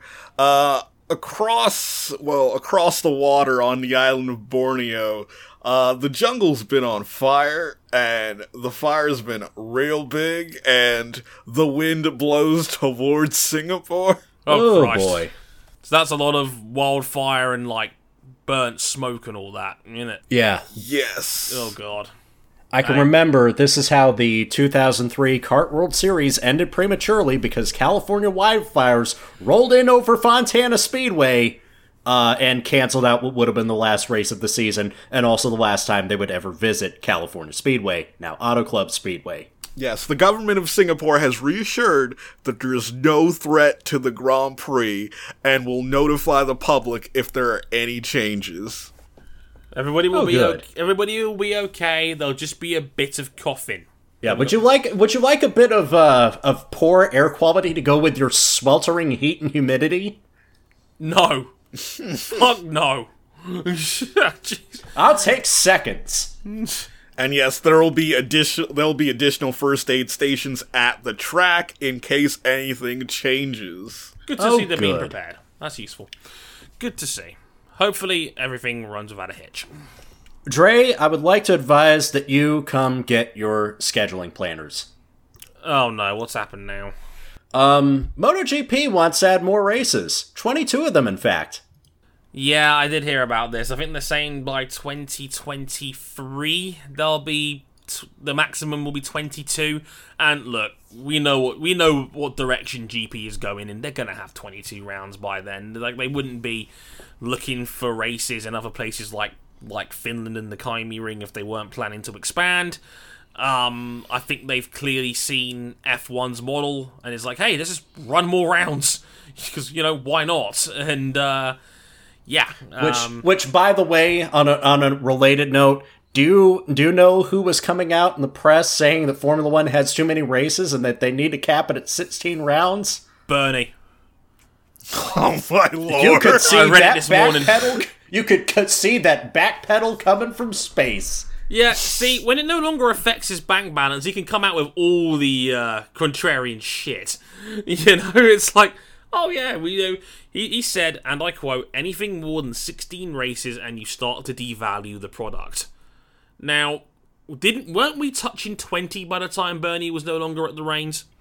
Yeah. Yes, we were we were on an average of 20 races a season. It was 19 to 20, if I remember correctly. I think we had a 21 race season before, going back to 20 for a bit. But uh, as Yep. uh, as a reminder for those that haven't have, that didn't listen to last week's show, we're up to 22 for next year in Formula One. Um, and, And that's without Germany. yeah, and this is with Germany being cut. Um, so yeah, you can kind of see where this is going. Um, you can see that GP is going down the same road. It's kind of a different ball game in GP though because riders compared to Formula One drivers, there are there is a much more susceptible risk of, shall we say, minor injury because like Yeah. you get the niggles a lot more frequently in MotoGP compared to Formula One. The uh, the, the broken collarbone, you know, bruised tailbone, maybe a broken rib or an ankle here and there. It's a lot Arm pump. arm pump. Oh yeah, arm pump. Um, had flashbacks of Chris Jericho there for a second, and his list of a thousand and one holds. Um, arm A pump. little bit of the bubbly. And no, by the way, we are not going to lose the Patreon money, uh, the pig, the piggy bank full of Patreon money in a Longhorn Steakhouse. No, no, no. It's it's it's in safe hands. The money's just resting in our accounts. Um, but uh, yes, um, the the niggles in MotoGP are a lot more frequent compared to F1, and it's I I fear you'll burn out the riders if you keep that Yeah. up. Like that we, we like. I'm there's I I personally again this is only subjective. I've not done any official measurements into this. It feels like guys are taking more rounds off due to injury. And uh, I love the Lewis in the background says, and the social media editors. Quite right, mm, absolutely. You know, you- th- th- like no one really wants back-to-back weekends if you're working behind the scenes, and you know it's a lot for the crews and a lot for the teams. And as I said, riders are going to be riding hurt a lot more frequently if they've got more of a workload to get through, more back-to-backs. You know, It's s- Association football's got the same problem. yeah, absolutely. It, it's it's a workload problem, and you're putting more and more strain on riders, and I don't agree with them going to 22 rounds. Um, guys are going to get hurt much more frequently, and you know we've already seen guys like Lorenzo who's had major injury problems the last two years, and uh, it, it goes on and on, and you know it it doesn't sit right with me as a guy that's concerned about these dudes' health and whatnot. So, you know, Yeah, like I I tried to find a way to somehow play devil's advocate for 22 rounds. And there is some precedent where where like I think up until the 70s where a lot of the big name riders still raced in multiple classes, they could race, you know, 26 races. Uh but it was like over like a 12 or 13 round season. They would just do 3 races at one round. right? Yeah, The, and the reason they stopped doing it because the bikes got so much faster, and having an accident at you know higher speeds meant you were way more likely to get hurt. But that's the problem. If you have multiple races at the same venue, there's less potential money to be made by less having less events. Yeah, That's part There- of the problem. Yeah, the, they want to have like lo- like they want to have longer seasons. Like, hmm. I'm I'm pretty sure the current MotoGP riders could do 20 rounds if it was over. i mean, 20 like 22 races if it was like 16 rounds. But like 22 races at 22 rounds. Oh God, no. Yeah, and if you had more double headers, more promoters might not be so happy about that, saying, "Hey, why does this why does this venue get two races and we can sell it as a double header and we don't?" There's there's there's politics at play when it comes to that, and that not to mention that's why Jonathan Ray loves World Superbike so much. It's only uh, it's there's many many races free per weekend now. But there's only 13 rounds as a championship, so he he, he spends he gets to travel less and he gets to spend more time with his with his missus and young children. You know, so it's easier on him as a rider. The schedule's lighter. He gets to be more of a family man. It's better for him from a from a you know from a outside of a motorsport standpoint, which is great. You know, so it's tetchy. So uh, have fun with that MotoGP. Um, you know, 22 rounds, and you know you're gonna work my poor man Lewis's fingers to the bone. He's gonna come back with carpal tunnel by November. I can't have that. King, talk about your man's in Formula E. Ooh, Formula E. Well, uh, Mercedes decided not to swerve us. Thank God. Thank the Lord. We, we, we, we've like we've had uh, we've had enough swerves in Formula E's off season for once. Thank you very much. Uh, so yes, Mercedes confirmed all our suspicions that were, uh, you know, completely just speculation without any sources at all. That the lineup next year is definitely Stoffel Vandoorne and Nyck de Vries. Waffles and fries on the menu. Right. I'm here for this. This is a menu I can get behind. yeah. hopefully, with full on Mercedes backing, they'll take a step forward. Obviously, Vandoorne was very quick when the car was holding up. And I gotta say, although I do feel kind of bad that Nyck de Vries is not going to Formula One as a likely Formula Two champion, uh, this is a much more competitive opportunity for him than, say, having to be saddled to try and pull Williams out of 10th place. Mm hmm. I like it. I like it Yeah, too. I like it. I think it's I think it's a good move for the series because obviously they get a chance to make a star, not rely on someone coming in with star power. Very true. Very true. Yeah.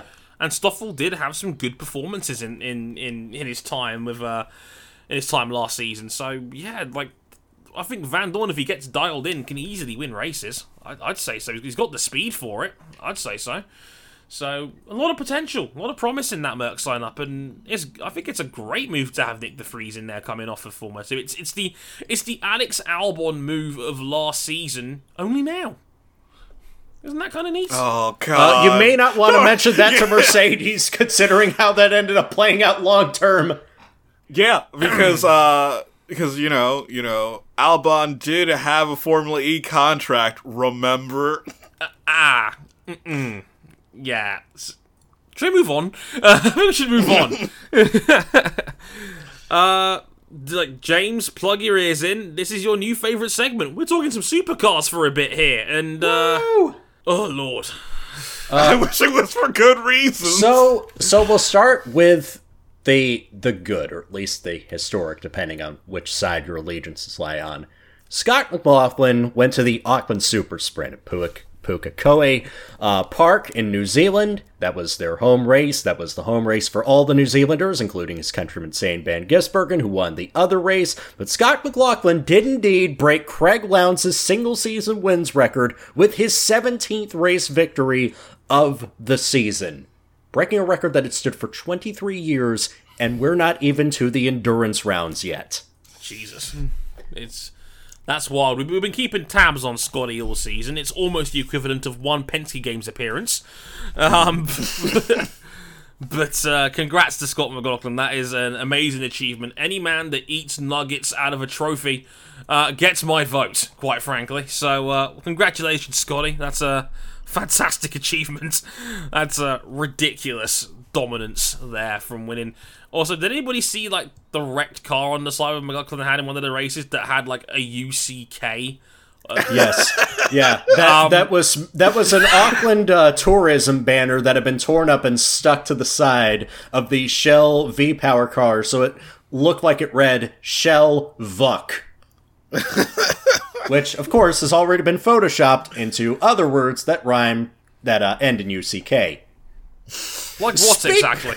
Speaking of profanities, um, let's go to the bad. In that race that, cha- that uh, Scott McLaughlin won, we had a safety car controversy where the safety car picked up the wrong guy. The wrong guy realized that he was the wrong guy, that was Jamie Whincup, passed the safety car to try and rectify the issue, and was then given a drive through penalty for trying to rectify the issue, while three other guys who were also trapped under this chose to stay put in their position.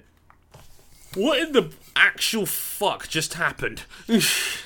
Like, I get when this was NASCAR in the early 90s before they vetted electronic scoring at a quarter mile short track where they accidentally picked up the wrong leader, and that's how Brett Bodine got his only win in the Cup Series. Hmm. But, mate, it's 2019 and you have electronic scoring, and you can at least gra- glance at it.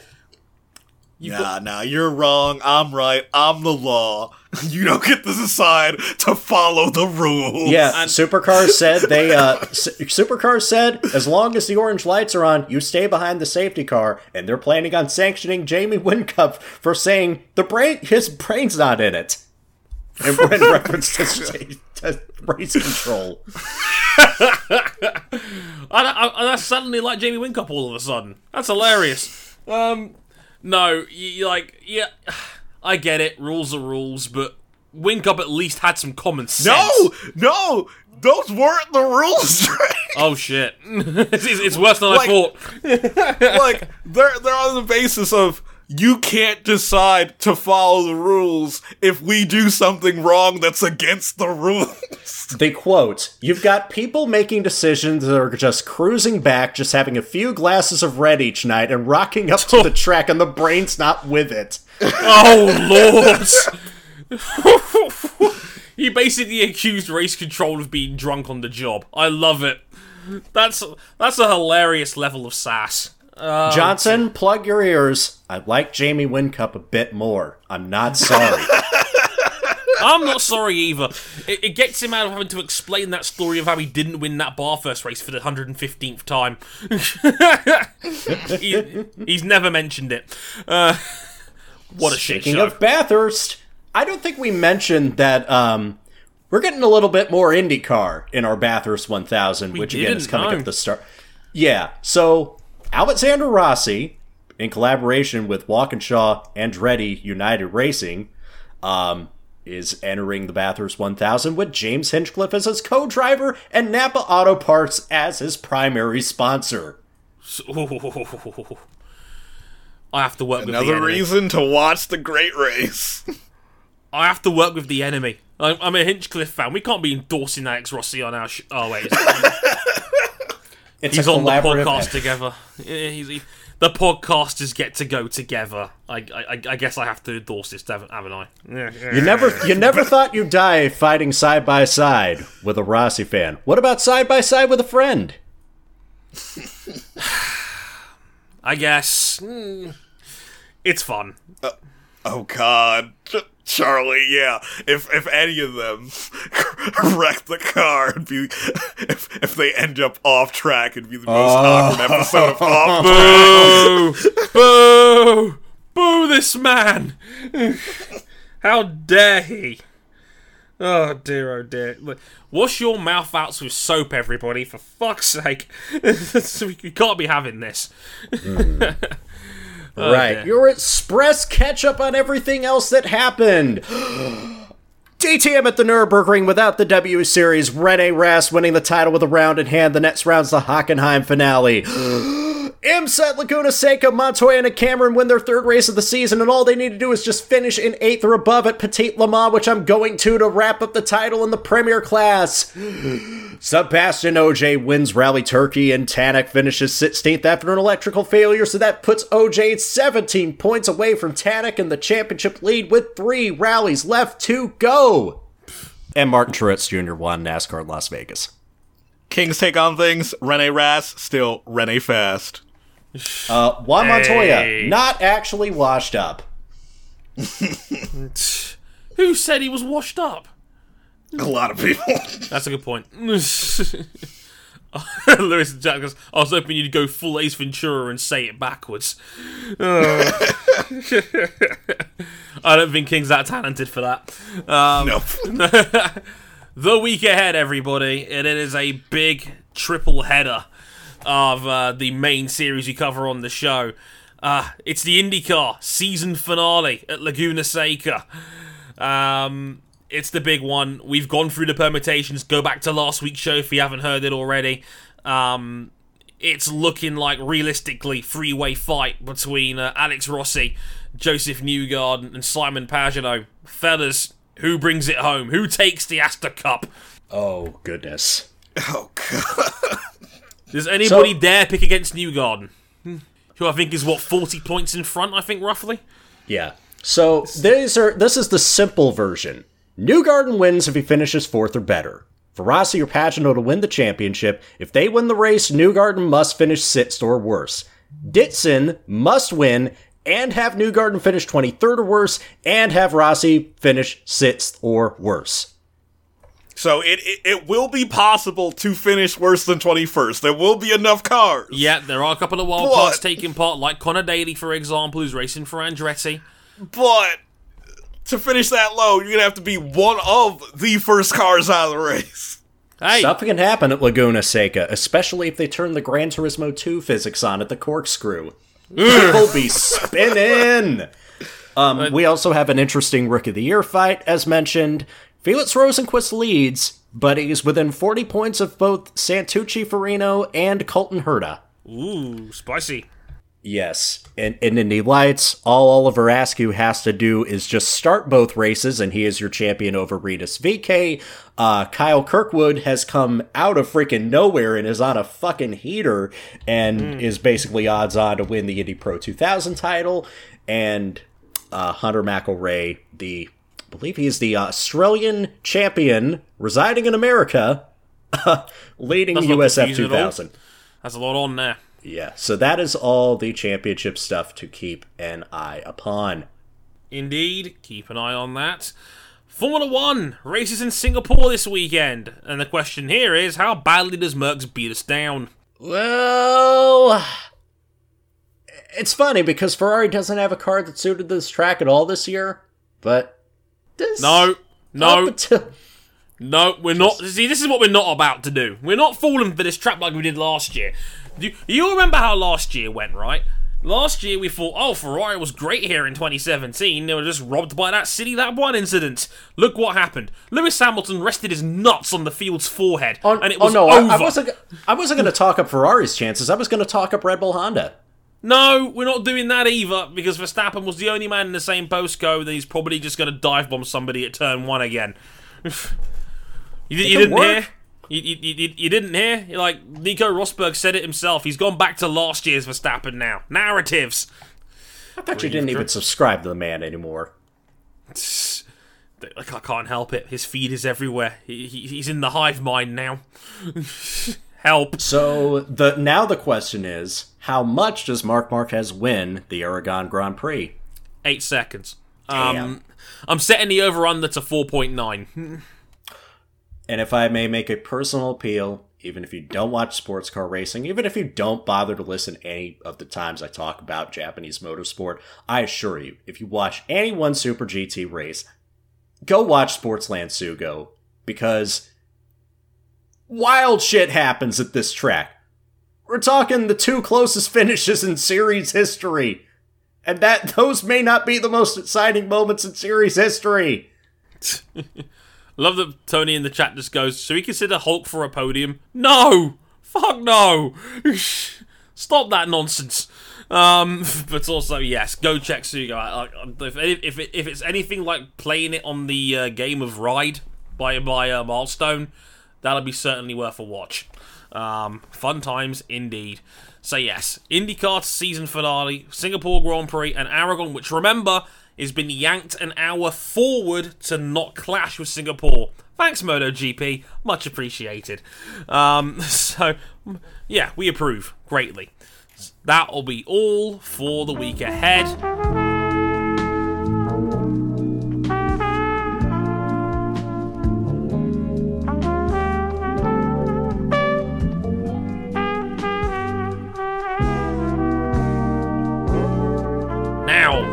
Moment you've all been waiting for, folks. For the first time in a while, we're cracking open the Motorsport 101 mailbag! Woo! Roll that beautiful B-roll footage. right. Excellent. We asked you to send in your uh, your questions using the hashtag Big Dick Sits. I was amazing- tempted to. amazingly, we were inundated with literally some questions. Um. Alright, shall we go from the top? Mm, We shall go from the top. Uh, host Emeritus AJ, as uh, RJ writes here, says two questions because the man got greedy. I guess foremost people just give you that, I suppose. How do you solve a problem like the new hypercar regulations? No, seriously, how would you move forward with top level LMP1 given a blank slate? Question two. Actually, you know what? Answer question one first. I'll go for question two afterwards. So, yeah, how do you deal with a problem like hypercars? Oh lord. That's an interesting question because uh, I don't know if we know the problem is going to be the sustainability of the formula and bringing manufacturers in, relevant manufacturers who will contend for wins and keep the format going. Um, we don't know what the cars are going to race like. We don't we don't really know what this platform is going to be like for at least three to four years into it. I know there's a lot of pessimism about the platform going into this, but I at least want to see how this plays out first.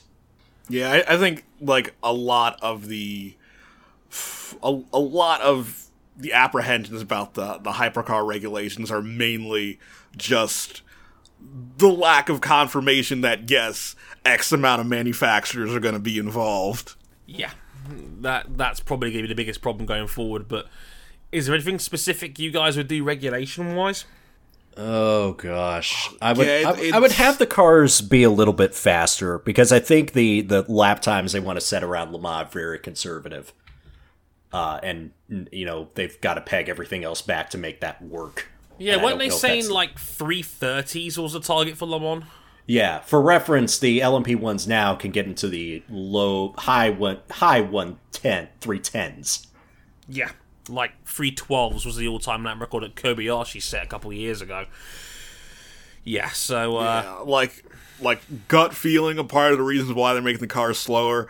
They want to see more drivers make the transition from GT to hypercar and less, you know, single seater stars in in prototypes, well hypercars. which Yeah, is fine. And with Aston Martin entering four cars, may I just say, if you if you don't at least consider Jamie Chadwick for one of your drives, if she's available, I'm I don't I'm gonna lose my mind. I can't take it anymore.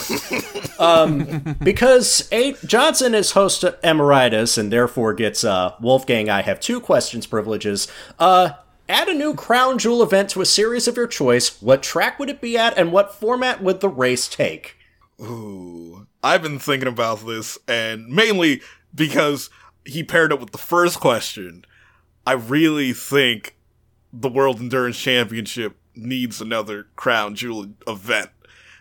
Mainly because the way, like, the endurance racing triple crown has fell into place that, you know, two of the three rounds are part of IMSA, where, you know, yeah, obviously, Le Mans 24 hours, they have that, but uh, the Daytona 24 and the 12 hours of Sebring, that's they're just going to be IMSA races. So they they need another crown jewel event more than any other series. But that's the thing. They already started their own Sebring round because they couldn't engineer a hostile takeover the Sebring 12 hours. So they just had to make their own Sebring 12 hours knockoff. I mean, what are they going to make? The 2,000 miles of Daytona on the same weekend as the Rolex 24? I'm just saying, if they were to do another crown jewel event, it should be in Europe. They already. I, I, I would argue they already have it in the six hours of Spa Francorchamps. It's the most. It's the second most historic race on the calendar. Yeah, it it is, but like they've made in terms in terms of a format, they've made the six hour the new thousand kilometer, and they also just made it. Well, they're they're starting to move away from that, but for a long time they've just made it the standard distance for all their races. indeed, me personally, turn the British. Well, I never said I oh. never said what what my what my ideal event would be. my apologies, my bad. Go on. It's it's gonna come up later on in the mailbag, I but I think I I Actually, I'm just gonna I'm just gonna hold it hold my cards close. You go on. I'll I'll say when when the appropriate question comes up in the mailbag. Okay, okay. I was gonna say because I love it too much. Have the British Grand Prix for MotoGP be double length with a mandatory change of bikes. Now there's a now there's a fun idea for chaos. Throwing some British weather, and who knows what could happen. Oh. I don't know about MotoGP having a race that's a different length than all the other races. It's fun. Um, This is Dre, Embracer of Chaos. You know this. it's one of my 15 titles, like like Daenerys Targaryen from Game of Thrones. Arm Pump Central, says Lewis. Very true. Very true. Um, okay. Patreon supporter Rezi. Hi, Rezi. Thanks, man. This, this question is specifically for you, RJ. From 1 to 10, how do you rate Motorsport.tv's handling of their Super GT TV rights for 2019? That's not a good sign, is it? Uh, oh goodness. I'm I don't know if some of the people involved are listening to this and I understand that's not a this is not a commentary against you as professionals or as people because I understand you have a job to do. He's trying not the to jo- get sued. the job is not the job is not being done well. Um It, it's just how you know the situation played out. yeah. Right. Um, I, I can say in all confidence that if if this multi-year deal is not in place by 2020, I would not be shocked. This is just from things that I that I have heard that I would be surprised if this deal was carrying over because the reality of the situation is I get that I get that, you know, Let's Go Racing Grand Central Entertainment, the artist formerly known as Nismo TV. They had a very laid back approach, and I understand that's not everybody's cup of tea. Motorsport.tv are trying to present this more as a straight laced production, but at times it just gets derailed in needless, insecure comparisons to Formula One, which, you know, I don't think I'd do that. Um, the names are butchered. Some of the easy ones, as a matter of fact, and there's a lot of dead air and not a lot of substance to the broadcast. It's it's not a good arrangement. Yikes. So I'm guessing And- not good. Yeah, not good. And, and it doesn't help that people know what an alternative would look like. Yeah, they know what an alternative would look like. Yes, it's it's full of memes and derailed by chat monsters, but at least they'll engage with the fans. And I'll say this, nobody knows more about the technical ins and outs of the cars than Chancellor Sam, who I actually met in person, is a good a person as uh, in real life as he is on camera. Lovely. Um, also, because he also has two questions, he also asks which Gran Turismo original tracks would be your dream F1 track and why? Uh, if anybody says complex string, I shoot them. Ah, um, oh man, does uh, if we're talking old generation tracks, I gotta say it's Grand Valley Speedway. If we're talking new, I gotta say Autodrome Montiari. Hmm. I know I don't know Grand Valley's a safe pick, but it's easily the most developed circuit. Now, if you want to go something a little bit outside the box, I would say any of the Japanese expressway tracks like Special Stages Route Five and Eleven, or even Special Stage Route Ten. Oh lord, a virtu- virtually an oval. oh dear, I'm not. I'm, I'm uh, not sure. I'm not sure the world is ready for that, RJ. The actual Tokyo Expressway might be good in a pinch, as would Tokyo Route 246. God, just that question just made me realize, like, wait, where is like Grand Valley Speedway actually supposed to be located? Like, what what hmm. is the political situation of where Grand Valley Speedway located? Is transportation good? Can fans get there easily? They didn't actually start putting locales to fictional tracks until Gran Turismo Sport and that batch of circuits. yeah. Okay. I say go for a really safe pick. Let's take him to Tokyo R246. I'd We love could, that. we, we, we, we call it Japanese Monaco. I don't know. It feels a lot wider than Monaco. Well, in certain in certain places, in certain places Yeah. it really isn't. Um, but uh, if you want a bit more fun and some 55 second laps and a better version of Austria, Midfield Raceway. That's a that's a damn Also- good shout. Ooh, yeah, that is good. Oh, Dragon yeah. Trail. Dragon Trail's a fantastic track on on, on, GT Sport. I love going around that in the It's- LMP ones. It's scenic and there's a death chicane. Shout out to Super GT, the chicane of death, eating people into the shadow realm. Big fan of his. Good f- and listens to us too. So shout out to you, Steve. Um, Patreon supporter Glennon. Why do you think there was such a massive disparity between the first five races of the season, where it was a Mercedes whitewash, and the rest of the season thus far? Uh, China underwhelmed. Baku went back to normal. Australia and Spain were as promised.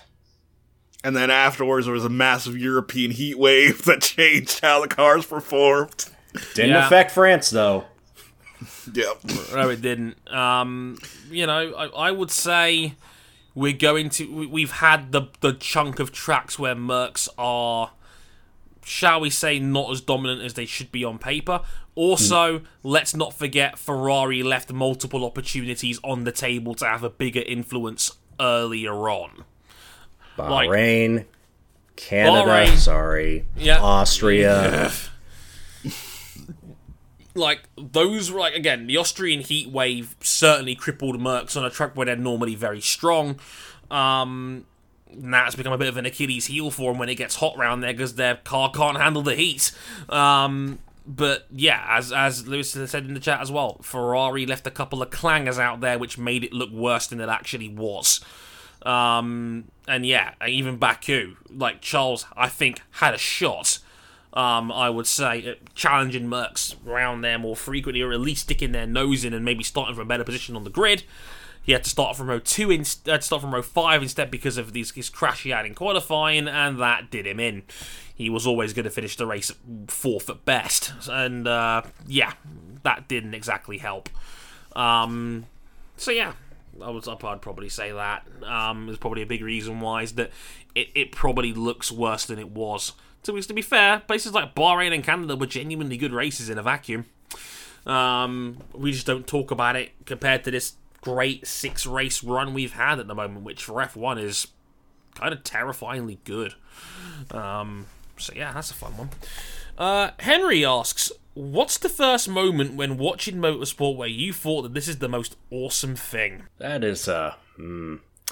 I I, I want to say it was my earliest memory of really watching racing was um you know early mid to late 90s uh karts just being able to see drivers tackle so many different types of circuits and so many people competing is just like, yo, this is awesome. I didn't know all the politics of what was going on back on at the time. I just know that this was like the coolest shit I was ever watching, and I wanted to see more of that.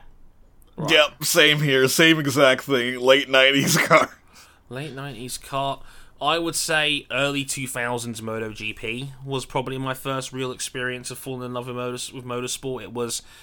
I grew up a massive. Like, I grew up, like, collecting models of, of bikes, and it was Kenny Roberts Jr. that was the first guy that I, you know, backed, and, you know, he won that world title in, I think it was 2000, I think he won the world, he won the world title, the 500, was that then the 500cc championship, of all things, but seeing him come through with some young kid called Valentino, and, mm-hmm. you know, the rise of Biaggi and some of the fights that they would have, and then that's how I got into playing the games. I've still got my original copy of MotoGP 4 on the PS2 gathering dust in the corner of my bedroom.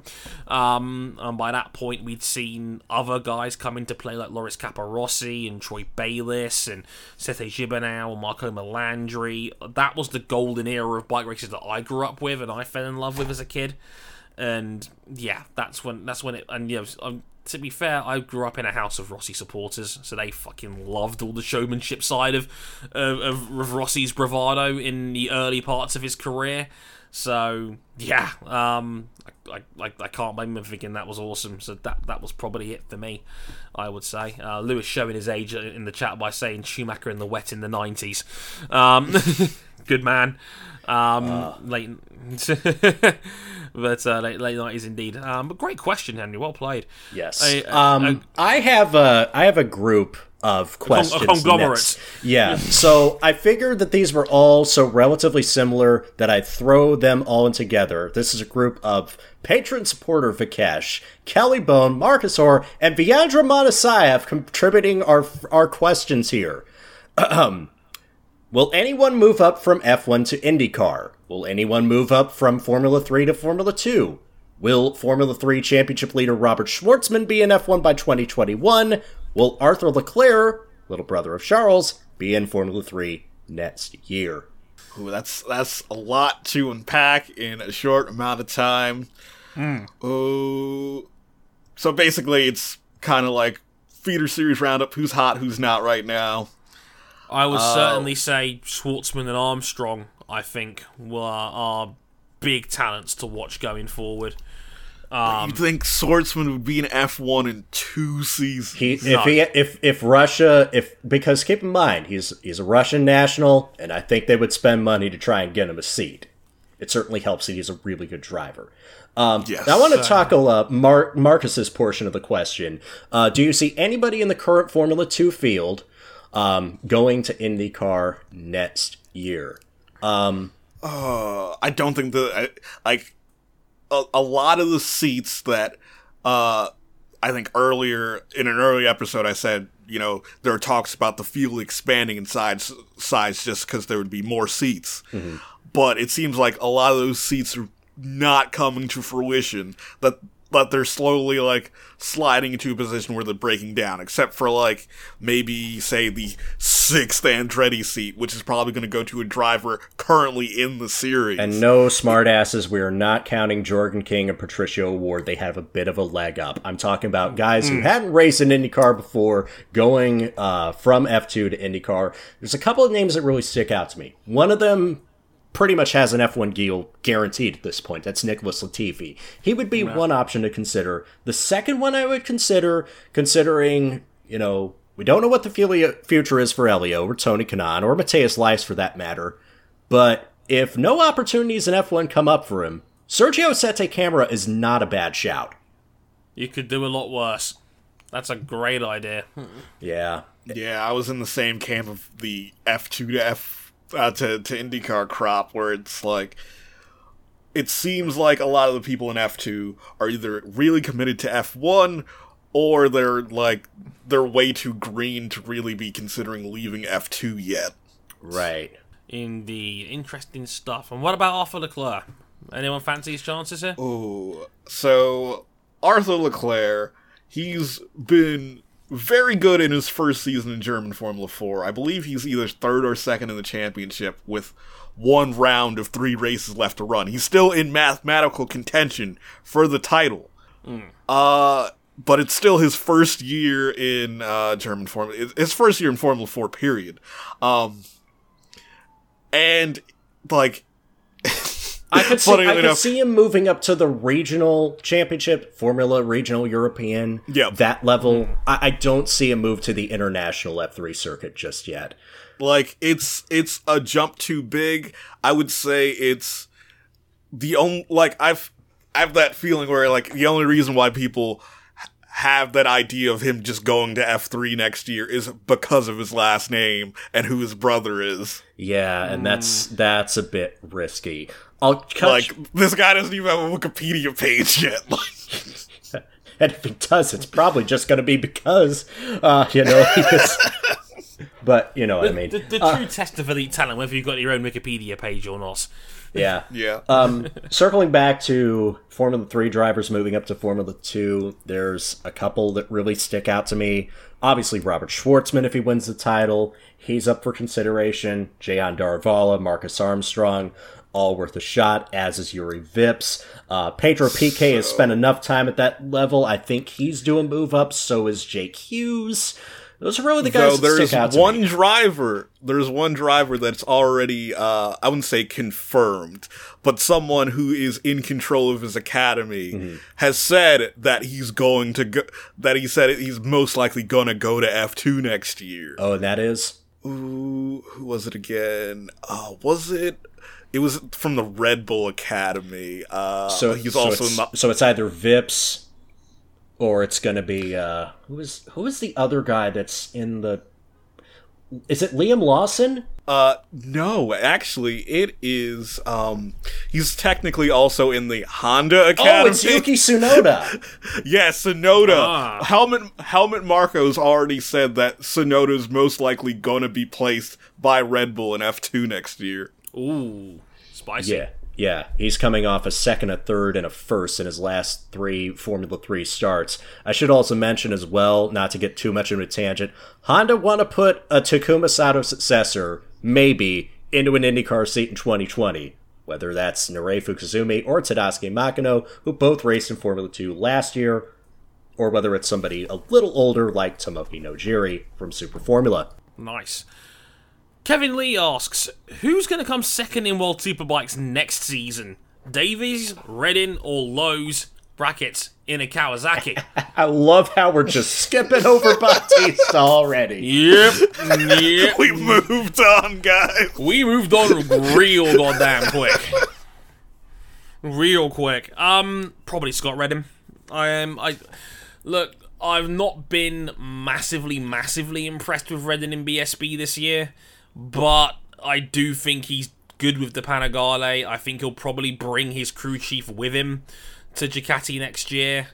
Um, who have more or less confirmed that Bautista's out of the team for next season already, and I'm not entirely convinced Davies is the rider he was two years ago when he was the ample number two to Jonathan. So if I had to nail my flag to the mast, I'd say probably Scott Redding.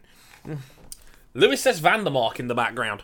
Uh, that's that's a good uh, uh, option real D. good pick. That's a good option D. Solid I'm- option. Solid shout. and that's why I'm going with Toprak. Oh. Toprak first year on a Yamaha over Michael van der Mark, who's been a consensus elite driver in the series for a couple years. I. I, I want to shake things up a bit. Okay. no, he's, he's listen. He's a sensational talent. Like I, I seriously think it's it's it, it wouldn't be beyond the realms of possibility. Let's put it that way. Um. So you know, uh, pick from you, King, maybe. Uh, I think I'm just gonna go Scott Redding. I, I think, I think just he'll, you know, I just don't Put know together what se- Scott Redding brings to the table that Bautista didn't already. Listen, I know, like I, I, it's not a pick for Redding. It's more of a pick for the bike. Um, I would say I would say what Redding would bring to the table is fifteen girlfriends and um. Chaz Mono, Davies is still there. Chaz Davies Chaz is, is still there. Chaz is still there. Uh, You know, is he going to be a better pick than what Bautista was last year? Is he going to bin it like Bautista did last season? I don't know.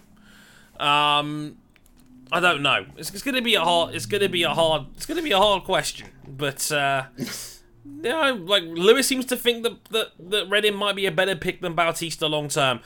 It might be. It could very well be. It wouldn't surprise me because Bautista has has made so many mistakes this season that you know you'd think it, it would take a monumental disaster for Redding to be worse. Um, so yeah, we'll have to wait and see on that one. But the, the Toprak is a very fair shout, I would say, and uh, I think the kid's sensational. I really do. Um, Conrad O'Keefe asks, "What's the better series, A1 Grand Prix or Super League Formula?" Oh boy, we're going. Oh, both very wild concepts. What do you mean? I, I want to back. I want to back the Tottenham Hotspur car. Knowing them, they'll probably go wide at the final corner. Um, What about the Liverpool FC car? Um, gets a bit too excited over their Dutch talent. Hmm. So when's Verstappen driving for him then? oh lord. Uh, I never watched Super League Formula. Um, I actually did watch a fair amount of A1 GP. Uh, said the Arsenal car which settles for fourth every race. We all got to sit down as a family and watch. Not we all got to sit down as a family and watch the Shanghai, not the Shanghai International Circuit, but the Shanghai Street No, Race round. No. Is, is is this available on certain extracurricular motorsport sites? if you know where to look, yes. Because uh, I am intrigued. Let me just say, Man, but Tra- King's reaction undersells it. Oh, I see. fuck, what do you have to handbrake turn to make a corner Trey? Whoa, whoa, whoa, whoa, whoa! Wait a fucking minute. I didn't even know a, a single seater cars had handbrakes. I didn't know either. What the fuck?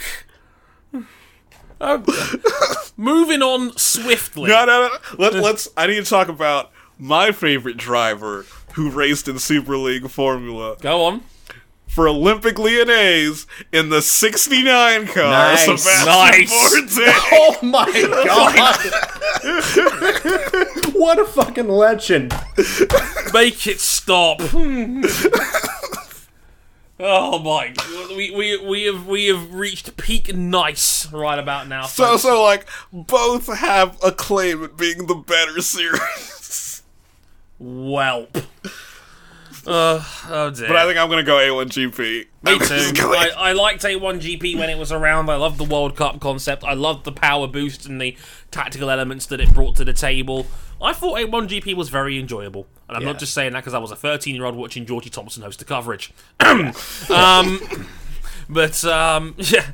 Josh asks if the BMW M1 Pro Car Championship was brought back and the whole grid participated, which driver would win?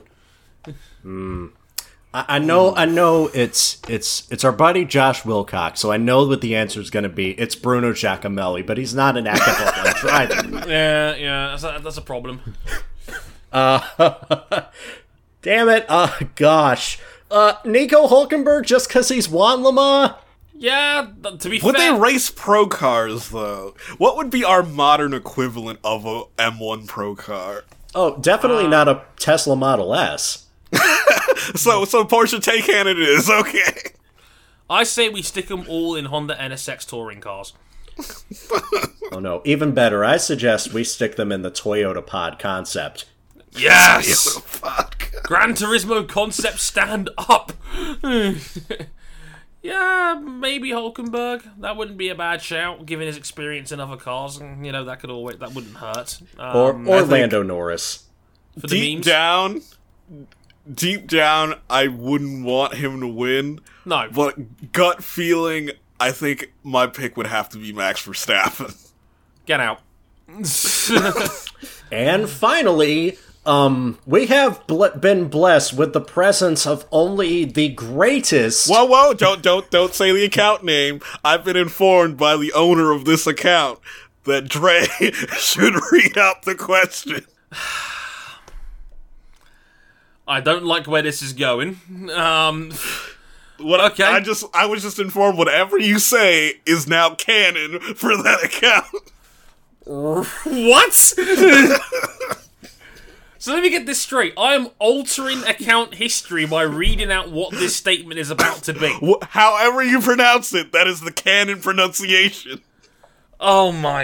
I don't- I don't- King, I've ever said I don't like you very much. Hey, I'm just the messenger here. Oh. Okay, King is not making it out of this podcast alive. Whoa, I'm just the messenger. Yeah, and, and, and on this show we shoot the messenger repeatedly in the kneecaps. Um, drum roll, please. Um, I'm gonna go with at funnies underscore fumer with the one in there instead of an I. Yeah, see what I did there? Good luck pronouncing that one, fellas. Oh damn it! I was hoping you'd say F1ies. God damn it! If we would like to uh, we would like to address that um this F1 Mr. F1 is not any one of our friends and it is not Romain Grosjean. like the quote here is literally F- F1, F1 funnies, who is absolutely not Josh Brennan, Haley, or Romain Grosjean. You know who you are, listeners. If you had unlimited resources, which old F1 track would you bring back to modern F1 brackets, and why is it Caesar's? Pa-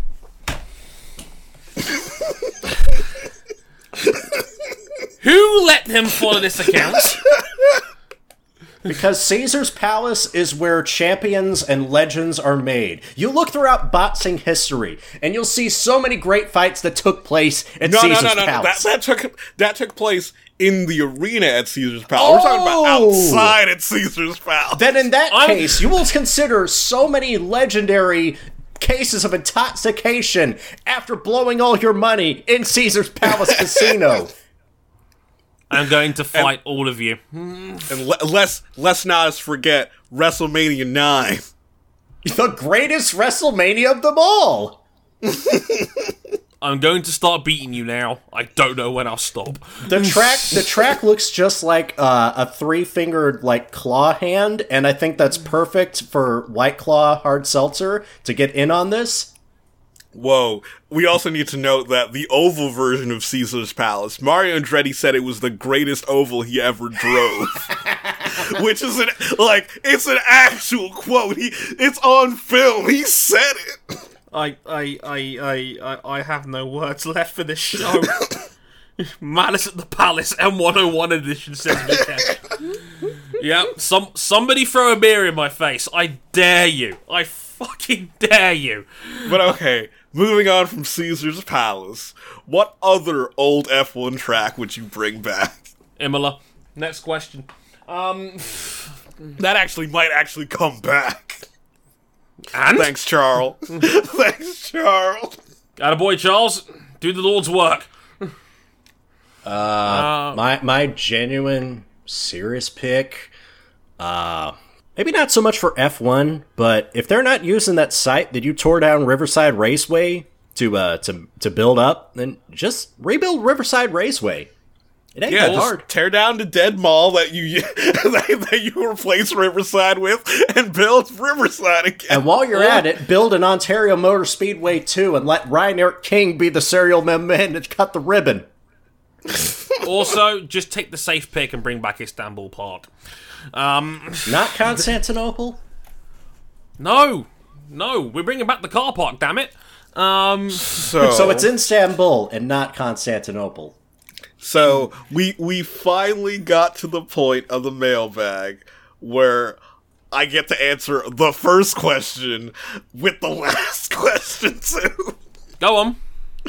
So the cir- the F1 circuit I'd bring back would be uh, Reims in France, which is basically like a mini version of the Circuit de la Sarthe. And Oh, yeah. some years they hosted the French Grand Prix. It was also a double header with the second biggest sports car race of the year, the 12 Hours of Reims, which was considered like, you know, a mini Le Mans. That'd be awesome if we could get a World Endurance Championship F1 doubleheader. That does sound like fun. That does sound like fun. and they'd never agree to it because of course it would never happen Yeah, they would never agree to it. Indeed. I'm going to get one more question in. Thomas, I see you on Twitter. I'm saving you for next week. Mark my words on this, and if I don't do it, remind me. I'm only cutting it out now because we're short for time. We've already gone over two hours. I want to get. just to answer Black Mountain chat, when are we gonna get an M101 review of Driven? It's never gonna happen. I'm No. sorry. No. it's I never re- gonna I, happen. Not with I that would rather. attitude. s- I would rather sever my own ballsack than review that movie for this podcast. Um, last question. Charles Reginald asks I know a criticism of Dre's has been F1 being completely devoid of personality, but could Lando Norris be having a better season if he wasn't so memey? No. Oh no, I, I think he needs to double down on the memes. Honestly, yeah, he needs to double down. Keeps him loose. Look, make it his gimmick. Like he's he's become he's become the mean guy. That's his gimmick. Embrace the gimmick. Like, He needs to make himself so invaluable to the marketing side of the team that they could never consider firing him.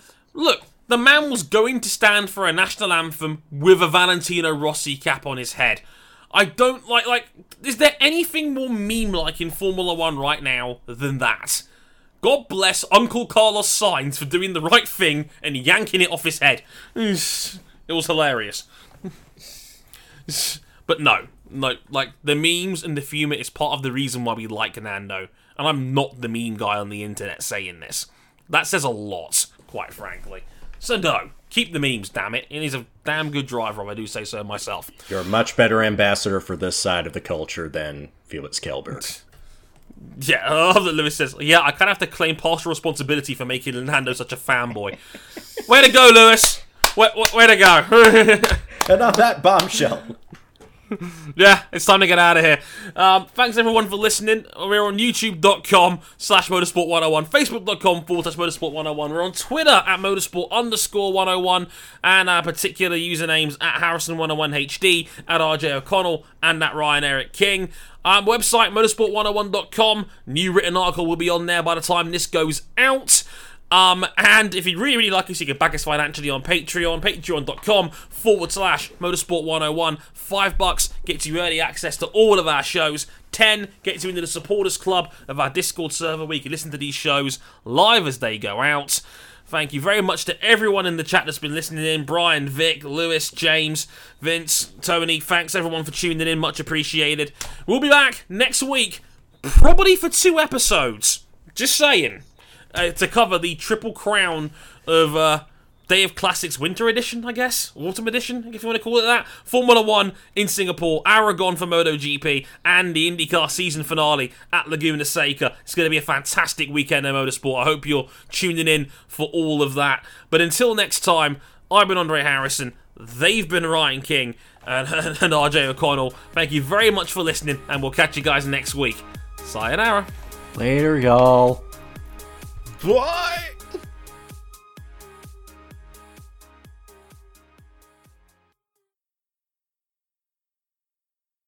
Now, I have to ask before we get out of town here, um, who renamed a part of the Discord server to Chadwick Picks Only?